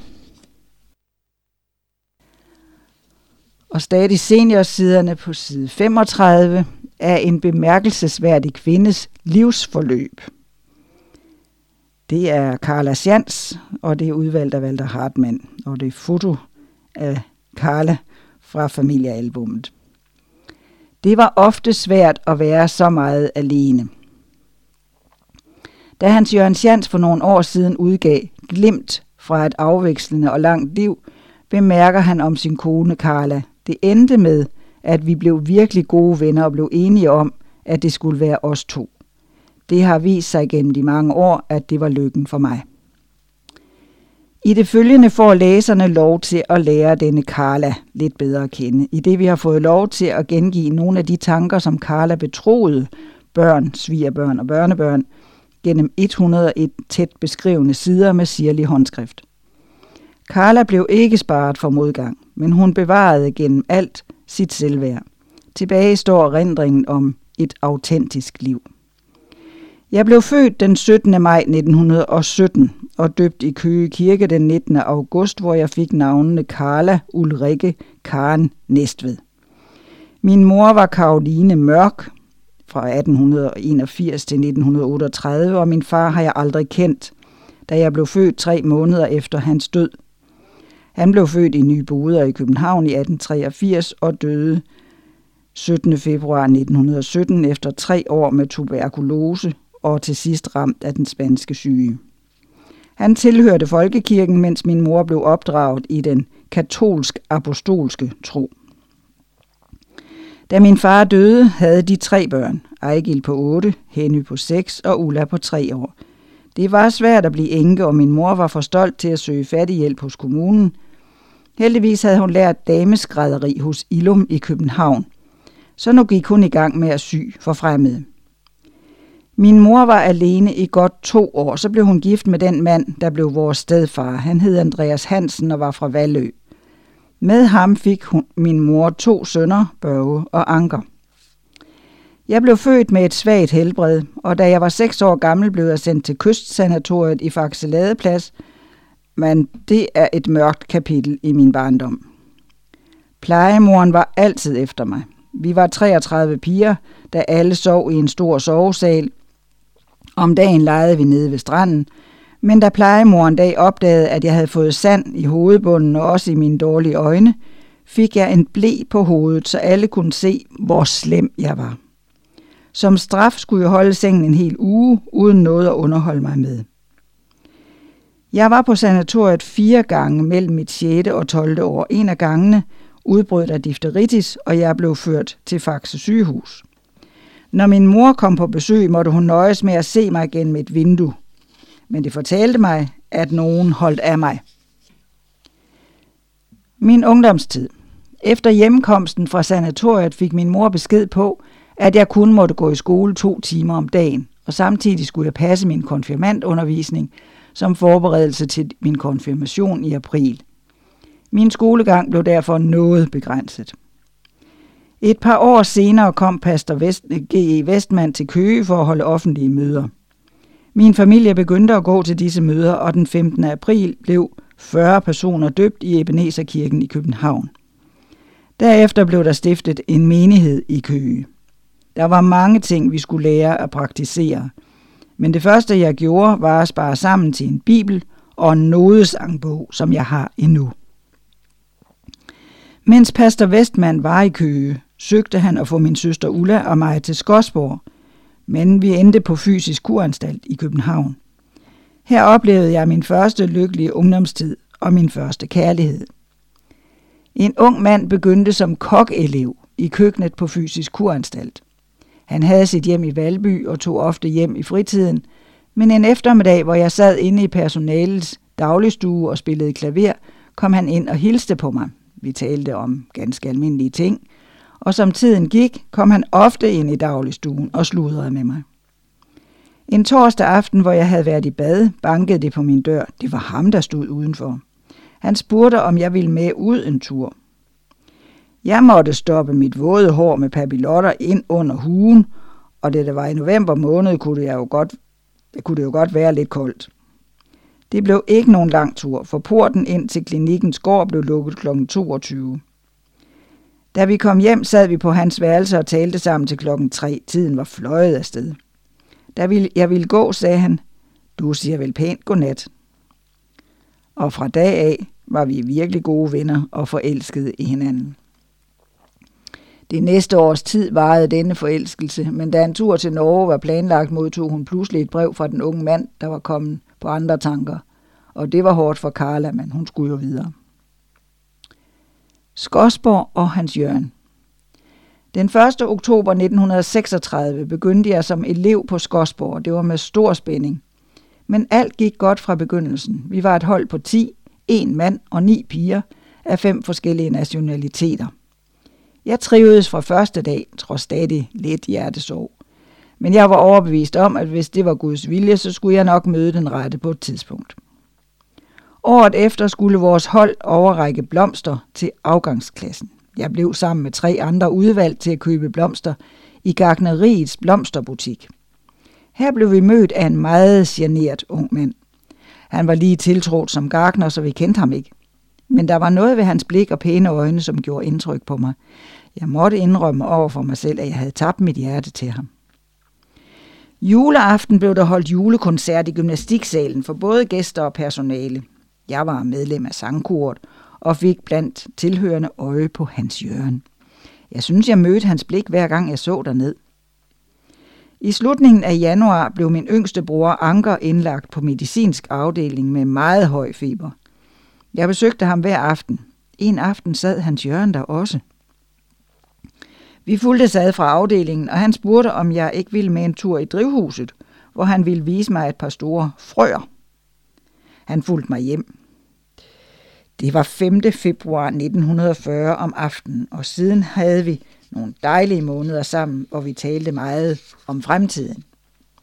Og de næste tre år førte de nyforlovede rundt i landet, nu og da sammen, indimellem adskilt, men stadig med kurs mod 8. april 1943, hvor de indgik ægteskab og endte på Vejlefjord. Præstefrue efter fire år på Vejlefjord fik vi et kald om at komme til Aarhus for at assistere Torvald Christensen. Vi fik en lejlighed i Nørre 30. Manden skulle dele køkken med Elinor Brødsgaard, der havde et lille værelse i lejligheden. Jeg var samtidig gravid med mit første barn. Da det var efter besættelsen, var det stadig mange ting, som var rationeret. Det var svært at få samlet de forskellige ting til den kommende fødsel. Hans Jørgen og jeg måtte ligge på papirslaner, indtil jeg var heldig at få at vide, at en bestemt forretning havde fået laner hjem. Det var en kamp for tilværelsen. De følgende år førte familien til Randers, Østervrå, Aarhus og Herlev, og yderligere to børn var kommet til. Men så gik turen til Norge, hvor Hans Jørgen skulle være ungdomsleder i den vestnordiske union. Norge, en station på vejen. Det var jo vældig spændende for både Hans Jørgen og familien. Pigerne skulle nu gå i norsk skole. De fik langt til skole, først med bus ind til Oslo, og så derfra gå et stykke vej til Illadalens skole. Hans Jørgen fulgte dem derind den første dag, men så mente han, at de kunne klare det selv. De klarede sig strålende i skolen og talte ret hurtigt norsk. De fik lært at stå på ski, og også det var de gode til. En søndag skulle de med skolen op til Fronersæderen. Hans Jørgen var som sædvanligt ude at rejse, så vi stod tidligt op, og efter morgenmaden skulle pigerne så gå over til Agnes Lone for at følge med hende og sønnen Reider. Jeg så ud af køkkenvinduet, da de gik hjemmefra med skiene på ryggen og stavene i hånden. To mørke skikkelser i den disede morgen. Børn og jeg var meget alene, i det hans Jørgen måtte rejse meget for at varetage sit arbejde fra Nordnorge til Bornholm. Det var ofte svært at være så meget alene, især når det hente, at et af børnene blev syge. Videre til England. 1959 til 1962. Alle de tre år, vi var i England, havde vi kun én dags ferie. Og den dag tog vi en tur til kysten i det sydlige England. Om aftenen var vi tilbage i vores egne senge igen. Vi havde arbejdet lige til den sidste dag, og så gik turen hjem til Danmark via Holland. Hans Jørgen skulle nu være ung, øh, ungdomspræst på Skodsborg Badesanatorium. Vi skulle bo i en lejlighed i Holte, så nu begyndte det at lysne for os. Og her hører Carlas notater op. Sandsynligvis fordi en tiltagende sygdom stansede hendes skriverier, men tilbage står billedet af en bemærkelsesværdig kvinde, der trods modgang sammen med sin mand bevarede troen på, at en kærlig og frelsende Gud har planlagt en fuldkommen fremtid for sine skabninger. Og så er der noget, så er det ved at være sidste chance – Tilmeldingsfristen til årets seniorstævne på Severin er ved at være over. Du kan nå det endnu ved straks at indbetale depositum på 500 kroner til foreningens konto, registrering nummer 1551 og 3 0 6902 154. Og du kan prøve at se annoncen i Adventnyt nummer 1. Nærmere oplysning hos Elisabeth Jalving. Telefon 30 62 79 99. Og så er der en lille kalender her. Det sker den 18. til 24. april, tur til blomstrende Holland med Niles Rejser. 25. til 29. maj, Adventistkirkens årsmøde på Himmerlandsgården herunder Seniorforeningens generalforsamling. Det kommer senere på side 42. Og 26. til 31. juli, Skandinavisk seniorstævne på Kursuscenter Severin i Middelfart. Side 38. Men alle dem, der tog imod ham, gav han ret til at blive Guds børn. Der er en børnevelsignelse og en dåb her. Og fine billeder fra begge dele. Eller den 12. marts fik Vejlefjord Menighed lov til at takke Gud sammen med Marion og Thomas Bøjlesen for deres datter Ella. Storebror Willy var også med på platformen, da vi bad om Guds velsignelse over Ellas liv og om visdom og styrke til forældrene. Må hun altid vide sig elsket af Gud og føle sig tryg i vores menighedsfællesskab. Anne Maj Møller. Og så er der et billede fra en dåb i Odense, Amalie og Alexander.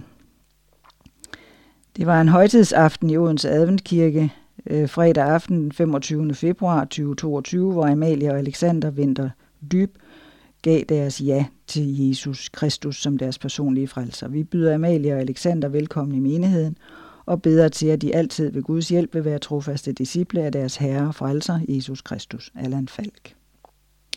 Og så er der nogle runde fødselsdage. Og i maj måned, der bliver Anne-Marie Havløj fra Agerskov 100 år, den 22. i 5 og Karen Marie Petersen i Roskilde bliver 95 den 5. i 5. Og Karen Petersen Silkeborg 85 den 9. i 5. Og Kjeld Robert Josva Andreasen Tyrsværvåg øh, på Færøerne 80 år den 10. i 5. Kurt Husted Solrød Strand 80 år den 14. i 5. Ena Hagen i Roskilde 80 år den 17. i 5. Ditte Lovmand Næstved 80 år den 18. i 5. Inger Breitenkamp i Skovlunde 80 år den 23. i 5. Kirsten Ravnkilde i Nærum 80 år den 24. i 5. Hanne Kirsten Præstin i Julesminde 75 år den 7. i 5. Brita Marianne Bytinski Nakskov 75 år den 14. i 5. Else Skov Jørgensen, 75 år, den 20. i 5. Elna Dam Nolsø i Torshavn, 70 år, den 5. i 5. Og Lisbeth Pedersen i Hedensted, 70 år, den 23. i 5. Og så har vi i juni måned Inge Lilian Keldal Borup, 80 år, den 2. i 6. Jytte Lis Helmenkamp Tulund i Slagelse, 80 år, den 17. i 6. Bent Markusen i Herning, 80 år den 23. i 6. Arne Rolandsen i Haslev, 75 år den 2. i 6. Grete Nielsen i Daggård, 75 år den 12. i 6. Inger Margrethe Olsen, 75 år den 24. i 6. Erik Frede Jørgensen i Lykken, den 70 år den 5. i 6. Og Bente Rasmussen i Herning, 70 år den 9. i 6. Og Birgitte Hansen i København, også 70 år, den 9. i 6. Erik Markusen Hornsyl, 70 år, den 13. i 6. Og Ingrid Andersen i Østervrå, 70 år, 25. i 6. Jens Christian Stage i Jerslev, 70 år, den 28. i 6. Og så er vi nået til side 39 af annoncer. Og der er nogle sabusannoncer, skal jeg love for her. Adventistspejdernes bededagslejr fra 12. til 15. maj i Faxe og i Finderup. Tilmelding på info øh, snab, øh, øh, sabus.dk. Og så er der hverdagens superhelte. Det er sommercamp for 7 til 12-årige, altså børnelejren. Også på Himmerlandsgården den 26. juni til 6. juli. Og der kan du finde mere på sabus.dk og Spejderlejren Wild West 2.0 mod nye horisonter, Himmerlandsgården 17. til 24. juli 2022, og info og tilmelding på sabus.dk. Og så er der Impact i Esbjerg 8. til 15. juli. Bibelstudier, mission og hygge taler Allan Falk. Tilmelding på adventist.dk-impact. Og så er der en open air lovsangskoncert på Vejlefjordskolen den 11. juni 20, kl. 20 til 22. Det er Sabus, der arrangerer det. Og Teen Camp fra 10. til 17. juli. Hvil i dig selv Det er stadigvæk Sabus. Og så er der øh, Europæisk Ungdomskongres plug-in. Og der skal du finde noget mere om Sabus.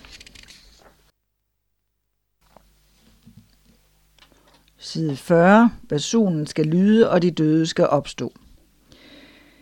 Og der er nogle dødsannoncer her. Først er der Rudolf Andersen. Pastor Rudolf Andersen sov ind den 18. december 2021 på Svendborg sygehus efter kort tid sygdom. Han blev født i Løvel ved Viborg den 28. oktober 1933 og blev således 88 år. Rudolf var en ener, ment i positiv betydning. Fra den lille skole i Løvel gik det til Viborg Katedralskole, hvor han var blandt de 60, der blev optaget ud af 600 ansøgere, og hvor han bestod som en af de bedste. Efter prædikantklasserne på Vejlefjord fulgte videreuddannelse på Newbold College, hvor Rudolf erhvervede sig sin BA med gode karakterer. Herfra blev han sammen med sin hustru Nana kaldt til Etiopien – hvor han gjorde tjeneste som leder af Adventistkirkens skole i Addis Ababa. Og det var fra 1960 til 65. Samtidig underviste han i engelsk. Det lykkedes ham at udvikle et system, som fik mange lovord og blev kopieret af andre skoler.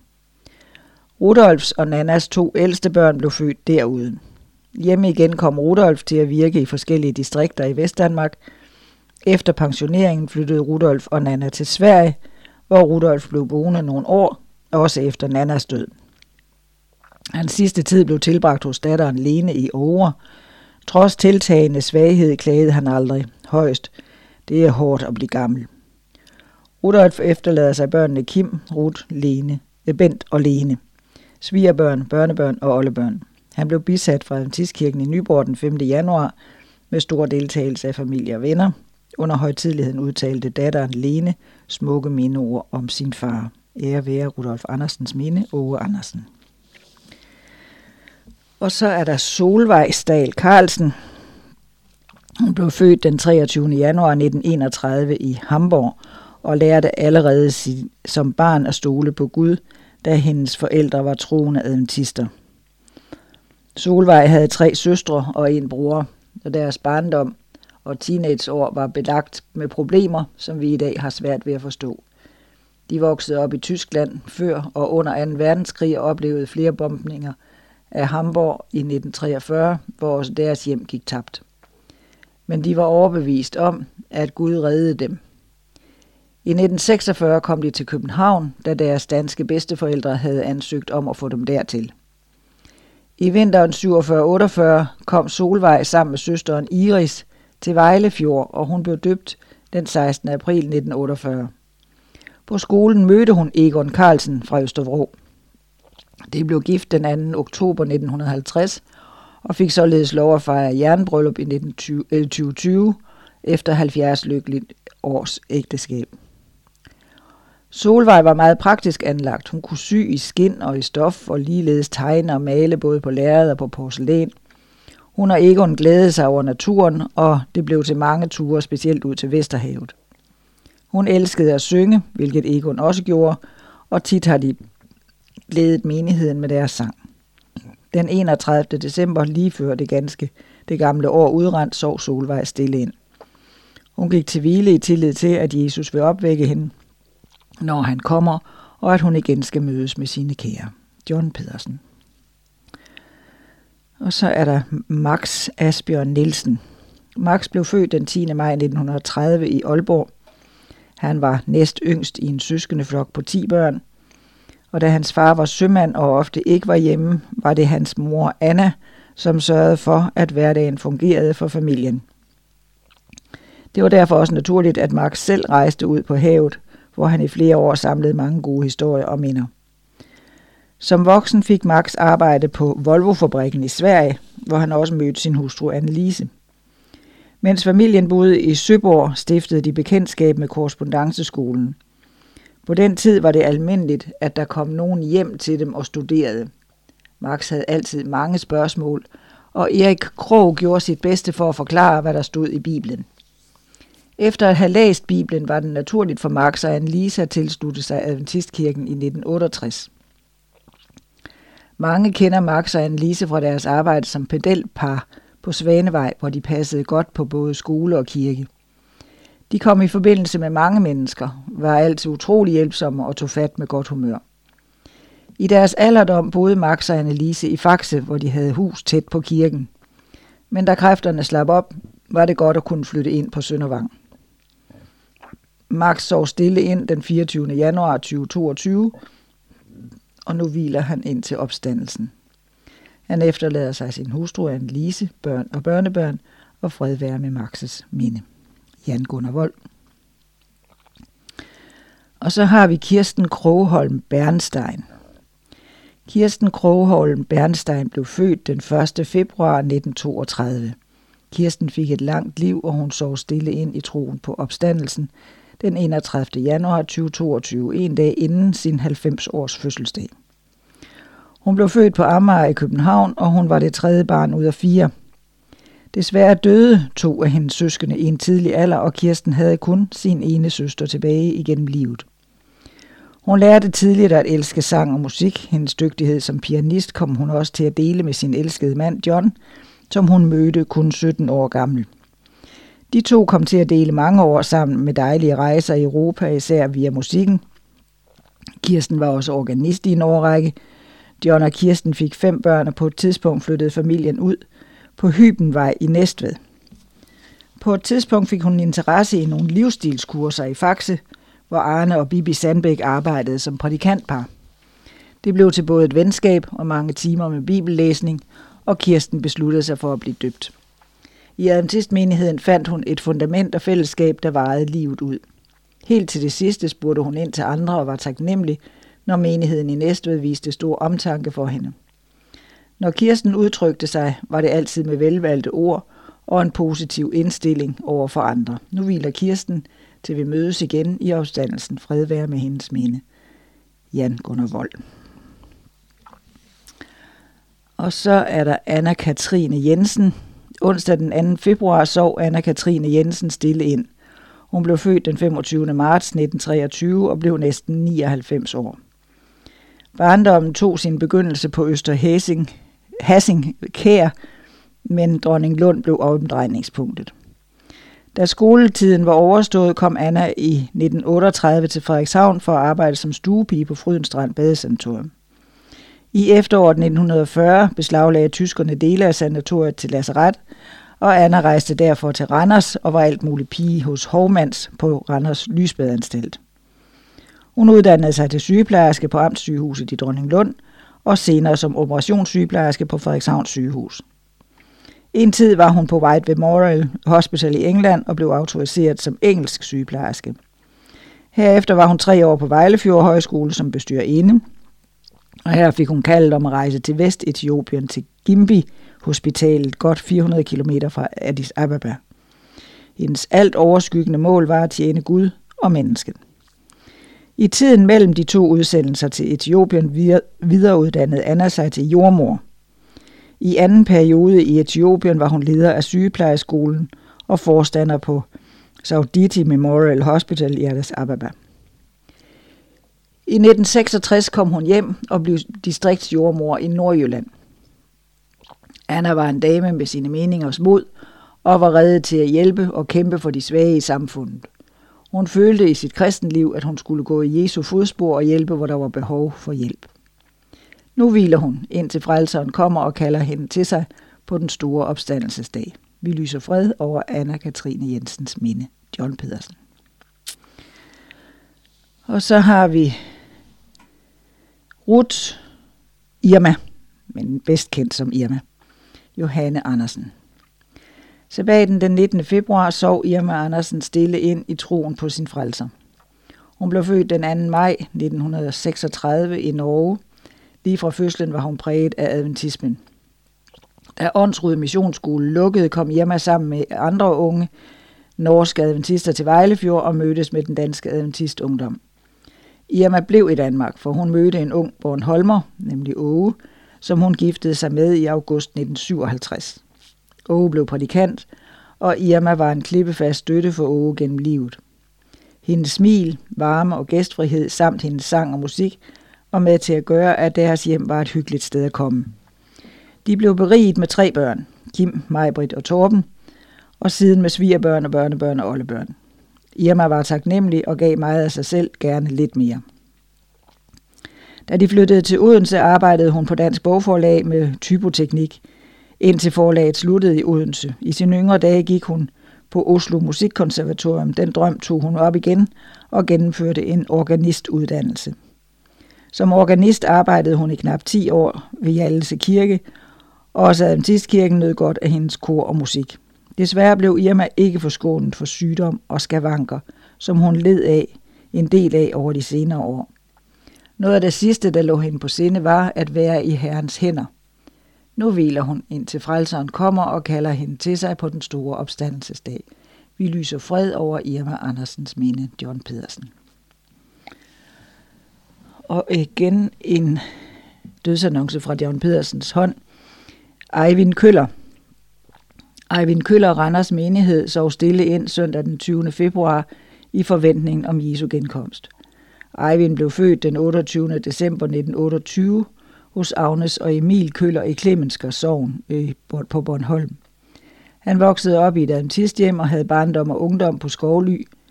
Om familien kan det siges, at farfar, Martin Køller, var det første medlem af adventistmenigheden på Bornholm. Eivind selv valgte den samme tro og livsstil og blev døbt af J.P.U. Jensen den 3. juni 1944. Som ung kom han til Vejlefjord, hvor han afsluttede præliminæreksamen. Han tog hjem og blev landmand og gift med Clara Fejersen. Efter Klaras død i 1962 forlod han Bornholm og var igen på Vejlefjord i missionsklasserne i to år, hvorefter han uddannede sig til lærer. En sommer mødte han på Vejlefjord Herma, og efter en tids bekendtskab blev de gift. Desværre mistede han hende for knap 15 år siden. I foråret 2013 flyttede han til Solbakken og var et aktivt medlem af Randers menighed. Han var munter, og han videregav villigt af sin livsvisdom. Han fortalte os om at være i de rette forhold til Gud, og om hvad Jesus har gjort for os. Den tillid til Jesus og hans offer ledte Eivinds liv, og han så fremad til den dag, da Kristus sammen med de frelste drager ind gennem perleporten. Eivinds bøn var at leve Gud nær af min lykke. Min lid har jeg sat til den herre Herren, at jeg kan vidne om alle hans gerninger. Æret være Eivinds minde. John Pedersen. Og så har vi en sidste her, det er Jørgen Jørgensen fra Silkeborg menighed, døde i sit hjem på Solbakken i Randers den 23. februar 2022.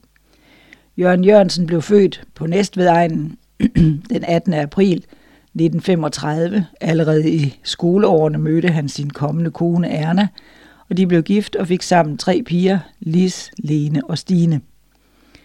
Jørgen arbejdede i et glarmesterfirma i Næstved, og hans arbejde var hovedsageligt knyttet til Næstved sygehus. Jørgen og Erna mødte adventisterne gennem en række studiemøder, og siden via menigheden i Næstved. Da plejecenteret Søndervang i Faxe blev åbnet, flyttede de til Faxe, og Jørgen blev ansat som pedel og Erna i plejen. Troen på Gud og håbet om gensyn havde en stor plads i Jørgens liv, og hans arbejde på Søndervang og hans hjælp i menigheden har efterladt et stærkt minde om villighed til altid at være i tjeneste for andre. I hjemmet var Jørgen også den hjælpsomme far, som gerne kørte døtrene til og fra spejder og andre aktiviteter. Da Jørgen sluttede som pedel i Faxe, flyttede han og Erna til Kællerup ved Silkeborg, hvor de gennem cirka 20 år trivedes i menighedens fællesskab her. De senere, seneste år blev livet svært på grund af en demenssygdom, og han fik behov for en plejebolig på Solbakken.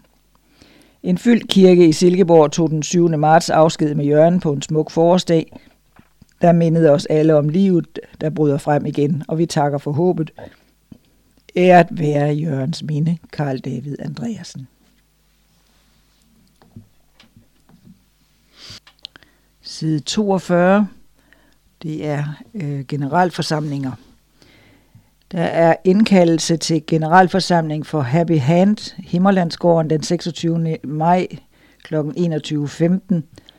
Og der er en dagsorden, der hedder valg af dirigent og referent, øh, to bestyrelsens beretning, tre fremlæggelser og godkendelse af årsregnskab med revisionserklæringer, og fire indkommende forslag, fem valg af bestyrelsesmedlemmer, seks valg af revisor, syv eventuelt forslag til dagsorden, fremsendes senest 24. april til lise.vesting snabelaggmail.com. Vel mødt, Lise Vesting. Og der er også telefonnummer 40 19 27 82. Det var Happy Hand. Så er der indkaldelse til generalforsamling for Danske Adventistseniorer. Din seniorforening afholder generalforsamling på Himmerlandsgården under årsmødet. Udover formandens og kasserens rapporter skal vi se på et forslag om nye vedtægter. Ved generalforsamlingen på Severin i november fremlagde bestyrelsen et forslag til nye vedtægter, der blev sendt tilbage til videre behandling. Kom og lad os høre din mening om vores fremtid. Vi hører også gerne ikke-medlemmers holdning. Velmødt, Lennart Falk, formand. Der er ikke noget helt konkret tidspunkt her. Og så er der en annonce for webkirke.dk, tro, kærlighed, rummelighed og nærvær. Og på side 43 er der noget om kollekter, og det er den 28. maj, det er årsmødegaven. Og der skriver Kristin Odinson. Årsmødegaven i år går til integrationsarbejde for flygtninge og indvandrere. Vi oplever, at flere og flere udlændinge kommer i vores kirker, og vi har brug for at kunne tilbyde dem blandt andet materiale på deres eget sprog, men også nogle gange hjælp til praktiske ting. Vi forventer også, grundet situationen i verden i dag, at der vil komme endnu flere de næste måneder og år, give en god gave til årsmødegudstjenesten. Og så har vi den 4. juni, der går kollekten til K-skolen og Inspirate. Det er Henrik Jørgensen. Øhm, det vil sige, at K-skolen har skiftet navn til Inspirate. Bibelbrevskolen, korrespondenceskolen, K-skolen og nu Inspirate. Kært barn har mange navne, men lige meget hvad navnet har været, så er hensigten den samme, på en enkel og let tilgængelig måde at formidle den bibelske fortælling om Gud. I 2022 vil vi lancere K-skolens nye kursusportal inspirate.dk. I et tæt samarbejde med webkirke.dk ønsker vi at give den danske befolkning en endnu bedre anledning til at udforske troens mulighed, opmuntre til håb og inspirere til livet i Guds rige. Gennem e-kurser, podcast, web webinar og traditionelle brevkurser vil vi henvende os til dem, der søger inspiration til at se tilværelsens store linjer gennem Bibelens linse. At inspirere betyder at ånde liv i noget, at få det til at spire og vokse. Det er kernen i det, vi gør, om det så hedder K-skolen eller Inspirate. K-skolen eller Inspirates arbejde er afhængig af kirkens finansielle støtte og frivillige gaver. Vi ønsker derfor og sige så inderligt tak for den gave, du giver den 4. juni. Og så er der en kalender. Den 19. april, deadline for materiale til adventnyt nummer 3. Den 23. april, 18.30, ungdomsdag i Nærum. 24. april, Sabos repræsentantskab. 24. og 25. april, unionsbestyrelsen mødes. 8. og 9. maj, forlejr til arbejdsdage på Himmerlandsgården. 12. til 15. maj, bededagslejr, spejderne, Faxe og Finderup. 22. til 25. maj, arbejdsdage på Himmerlandsgården. 23. maj, adventnyt nummer 3 udkommer. 25. til 29. maj, årsmøde på Himmerlandsgården. 11. juni, Open Air, lovsangskoncert på Vejlefjordskolen. 13. juni, deadline for materiale til adventnyt nummer 4. 26. juni til 3. juli sommercamp, altså børnelejr på Himmerlandsgården. 8. til 15. juli Impact Esbjerg. 10. til 17. juli spejderlejr på Himmerlandsgården. 25. juli adventnyt nummer 4 udkommer. 26. til 31. juli seniorstævne på Middel, i Middelfart. 2. til 6. august ungdomskongres i Finland. Hold dig opdateret på adventist.dk-kalender og på sabus.dk-aktiviteter. Du kan også downloade kalenderen på adventist.dk. Side 44, eller bagsiden af Adventnyt. Det er øh, Thomas Møller, som skriver det for Adventkirken, Adventistkirken i Danmark. Alt, hvad I har gjort imod en af disse mine mindste brødre, det har I gjort imod mig. Disse linjer skrives fra Slovenien, hvor jeg sidder til møder med ædreledere og unionsformænd for begge Adventistkirkens europæiske divisioner. Møderne handler om at styrke samarbejdet mellem kirken og ædre. I skrivende stund er vi 10 dage inde i Ukrainekrigen, og derfor giver disse møder rigtig meget mening. ADRA er kirkens forlængede arm, dog uden at være missionerende, men det rejser jo spørgsmålet om, hvad det vil sige at være missionerende. Hvad er vi kaldet til? Først og fremmest er vi kaldet til at være efterfølgere af Jesus. Og hvis vi skal afspejle det liv, Jesus levede, må vi kopiere den måde, han var sammen med mennesker på. Han underviste, trænede og oplærte 12 disciple, men brugte meget af sin tid på at virkelig gøre Guds ord i handling. De jødiske ledere kom med indviklede teologiske spørgsmål og dilemmaer, men Jesus rejste den svage, den udstødte, den foragtede og fremmede, legitimerede deres person og gav dem en plads i samfundet. Det har været meget opmuntrende at se al jeres støtte til ukrainske flygtninge, ikke kun økonomisk, men også medlemmer, der åbner deres hjem og inviterer de fremmede ind. Se, det er, hvad vi er kaldet til. Når vi så får andre menneskers respekt og opmærksomhed, så kommer spørgsmålene helt naturligt om, hvad der motiverer os, og samtalen om Jesus kommer pludselig i en kontekst, hvor der er lydhørhed for vores tro. Alt, hvad I har gjort mod en af disse mine mindste brødre, det har I gjort imod mig. Matthæus 25, 40. Så er vi til kommet til Adra Nyt. Og der er et fint billede her af en masse børn. Flere børn i skole i Sydsudan. Fra 2019 til 2021 har ADRA støttet eleverne på 11 skoler i det nordlige Sydsudan. Programmet var støttet af Danida, og resultatet er ikke til at tage fejl af. Langt flere børn og især piger er kommet på skolebænken, hvilket er afgørende for deres videre fremtid. Vejen til at opbygge modstandskraft blandt Sydsudans fattige befolkning i de nordlige konfliktramte områder er at få børnene på skolebænken. Når befolkningen bliver uddannet, stiger chancerne for, at de kan løfte sig selv ud af fattigdom. Det har været Adra Danmarks tilgang i Upper Nile-regionen, og indsatsen har båret frugt. I løbet af projektperioden er det lykkedes Adra og lokalsamfundet i Maywood-området at få 84 procent flere drenge og piger i skole. For første gang for nogle større, store børns vedkommende, og i andres tilfælde efter en længere pause. Fattigdom, sociale normer og voldelige kampe mellem politiske grupper i området har været medvirkende årsag til mange elevers lange fravær. Bæredygtige resultater – med projektet er det i høj grad lykkedes ADRA at engagere forældre og lokalbefolkningen generelt i børnenes uddannelse. Især mange mødre har knoklet på for at få alle børn, og særligt pigerne, i skole. Dedikerede forældre har overbevist andre forældre om vigtigheden af uddannelse, hvilket er helt afgørende for, at de gode takter fortsætter, selvom ADRA-projektet slutter. Sådan siger ADRA Danmarks evalueringsrådgiver Karen Ansbæk. Stigning i piger på skolebænken. I alle Adra Danmarks programmer er der særlig fokus på at beskytte pigers og kvinders rettigheder, samt at fremme deres muligheder for at skabe sig bedre og mere bæredygtige levevilkår. Forøgelsen af piger på skolebænken i de ADRA-støttede skoler i Majvud lyder gennemsnitligt på en fordobling fra 1099 til 2047 inden for tre år.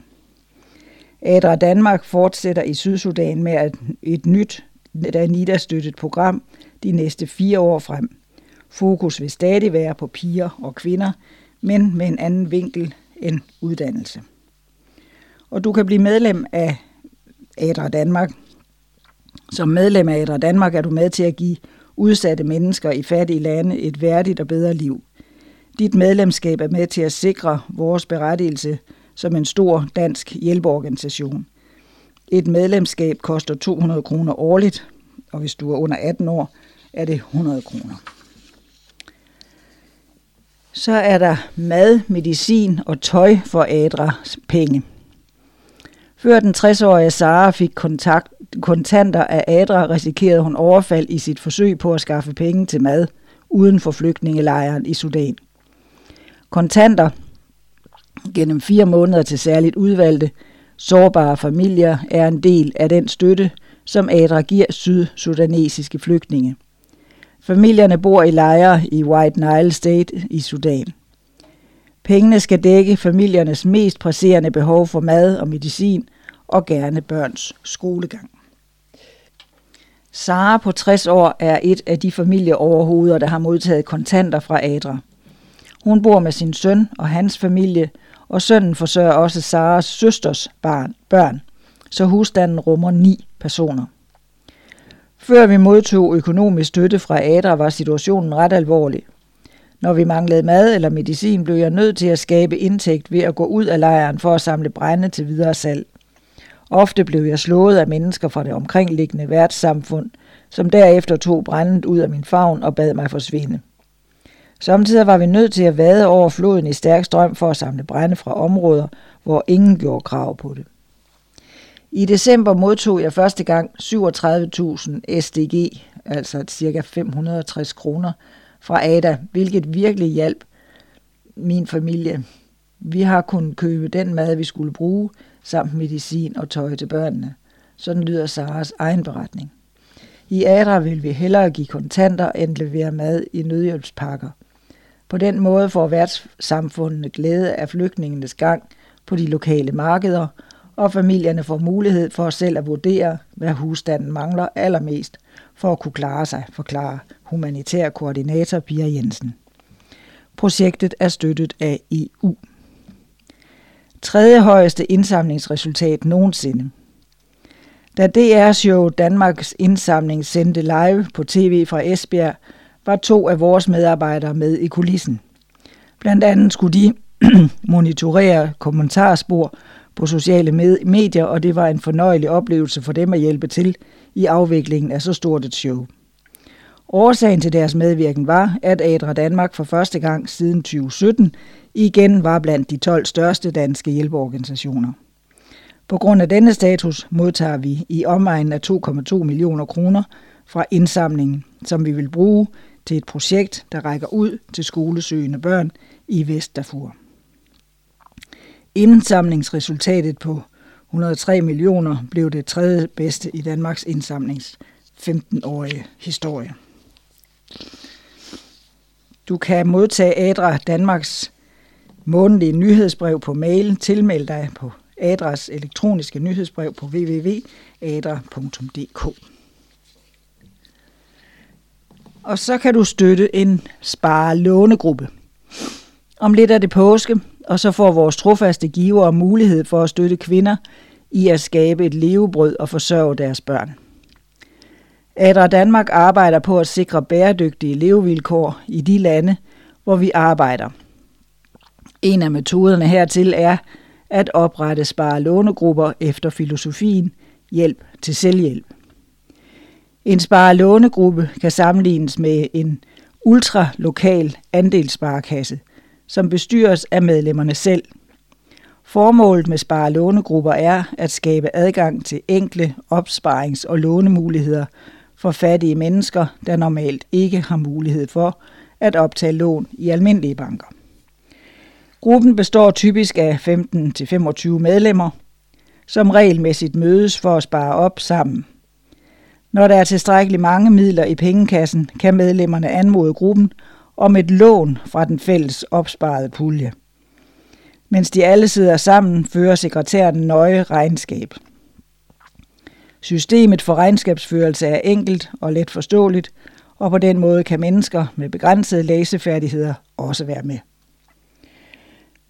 Medlemmerne investerer typisk i handelsvarer, som de køber på markeder langt væk, og sælger med fortjeneste i egen landsby. Eller i husdyr som høns og geder, der producerer fødevarer og kan avles på til videre salg. Indtjeningen bruger de gerne på deres børns skolegang eller til at købe mad i tørketider, når der ikke er nok fødevarer af egen avl. styrker kvinders og børns liv. ADRA organiserer dannelsen af disse grupper gennem vores programmer i Sydsudan, i Sudan, i Etiopien, Tanzania og Uganda. Kun for kvinder. De holdes nemlig ofte uden for indflydelse i samfundet, men deres aktive deltagelse i sparelånegrupperne og deres succes med at tjene penge giver dem status. Ikke mindst fordi de nu spiller en aktiv rolle i forsørgelsen af deres familier. Resultatet kan være økonomisk uafhængighed for den enkelte kvinde, samt tilstrækkelig ernæring og uddannelse til børnene. Når et øget antal familier står stærkere økonomisk, påvirker det omgivelserne og kan være medvirkende til et rigere lokalsamfund. Sådan kan du støtte. ADRA støtter grupperne med blandt andet metalbokse og nøgler, bankbøger, undervisning samt løbende vejledning i at drive en sparelånegruppe. Når gruppen bliver selvkørende, er ADRAs arbejde med den slut. Med en donation kan du være med til at oprette en sparelånegruppe. Alle beløb er passende. Betal via MobilePay 123 842 eller konto, kontonummer 9570 000 86 88 222. Mærk donationen med VSLA. Ønsker du at støtte som virksomhed, kontakt dig fundraiser Maria Bøg på marbog eller ring på 45 58 77 00. Og du kan tilmelde dig som fast støtte af Adras Katastrofefond. Hjælp os med at rykke ud med rette hjælp i rette tid. Og det er igen på adra.dk-katastrofefond. Så er Adra også i aktion for ukrainerne. Da krigen i Ukraine startede, afførte det nogle hektiske dage i Adra Danmark. Adra-kontorerne i Europa gik i aktion for at hjælpe ukrainerne, og, don- og donorerne var gavmilde. Ikke mindst vores egne trofaste danske støtter, der nåede op på at donere 100.000 inden første uge var omme. I de første dage holdt Europas ADRA-kontorer flere møder for at kunne koordinere indsatsen bedst muligt. Først galt det om at finde ud af, hvad ukrainerne havde størst behov for af nødhjælp. Den information stod ADRA Ukraine for. Og under et af de virtuelle møder med kontor dernede i hovedstaden, hørte vores egen programchef Helene Ellemann Jensen tydeligt, hvordan bomberne faldt i Kiev. Nødhjælpsarbejde kan være en svær størrelse, når situationen i det ramte land hele tiden ændrer sig. Således også i Ukraine. Vandforsyningen blev ramt, butikker stod tomme for madvarer, og vinterkulden gjorde det yderligere svært for de ukrainere, der frygtede, flygtede i de første dage. Erfaringen i den første tid var, at ukrainerne allermest havde brug for kontanter og psykologhjælp. Hvordan situationen bliver efter Adranyts deadline, så kan vi kun gisne om. Det er fortsat muligt at støtte krigens ofre, bed for fred og give en gave på MobilePay 58 2200 eller via vores hjemmeside www.adra.dk-katastrofe. Vil du være medlem? Som medlem af ADRA er du med til at sikre vores berettigelse som en stor dansk nødhjælpsorganisation, og dermed, at vi har mulighed for at søge midler fra blandt andet Danida. Ved at tilmelde dig betalingsservice her, www.adra.dk skråstreg medlem sparer vi tid og penge på administration og kan i stedet koncentrere os om dem, vi hjælper. Din opbakning og støtte er med til at give udsatte mennesker i Afrika og Mellemøsten – et værdigt liv og en lysere fremtid. På forhånd mange tak. Et af vores medlemmer siger sådan, jeg har erfaret, at Adra gør et fantastisk arbejde for at hjælpe mennesker gennem krig og forfølgelse. Jeg vil gerne støtte familier, der mister deres hjem efter at være flygtet, og børn, der mangler skolegang og ikke altid får mad. Alt sammen helt basale ting her i DK, altså i Danmark. Det vil jeg give dem, så de kan få en, til, en tålelig tilværelse. Derfor er jeg medlem af ADRA. Bente Christensen Dragør. Og du kan støtte ADRA med et fast månedligt bidrag, der er du med til at give vores arbejde et solidt fundament, og på den måde hjælper du mennesker, hvor behovet er størst. www.adra.dk og så er det støt, S-T-O-E-T.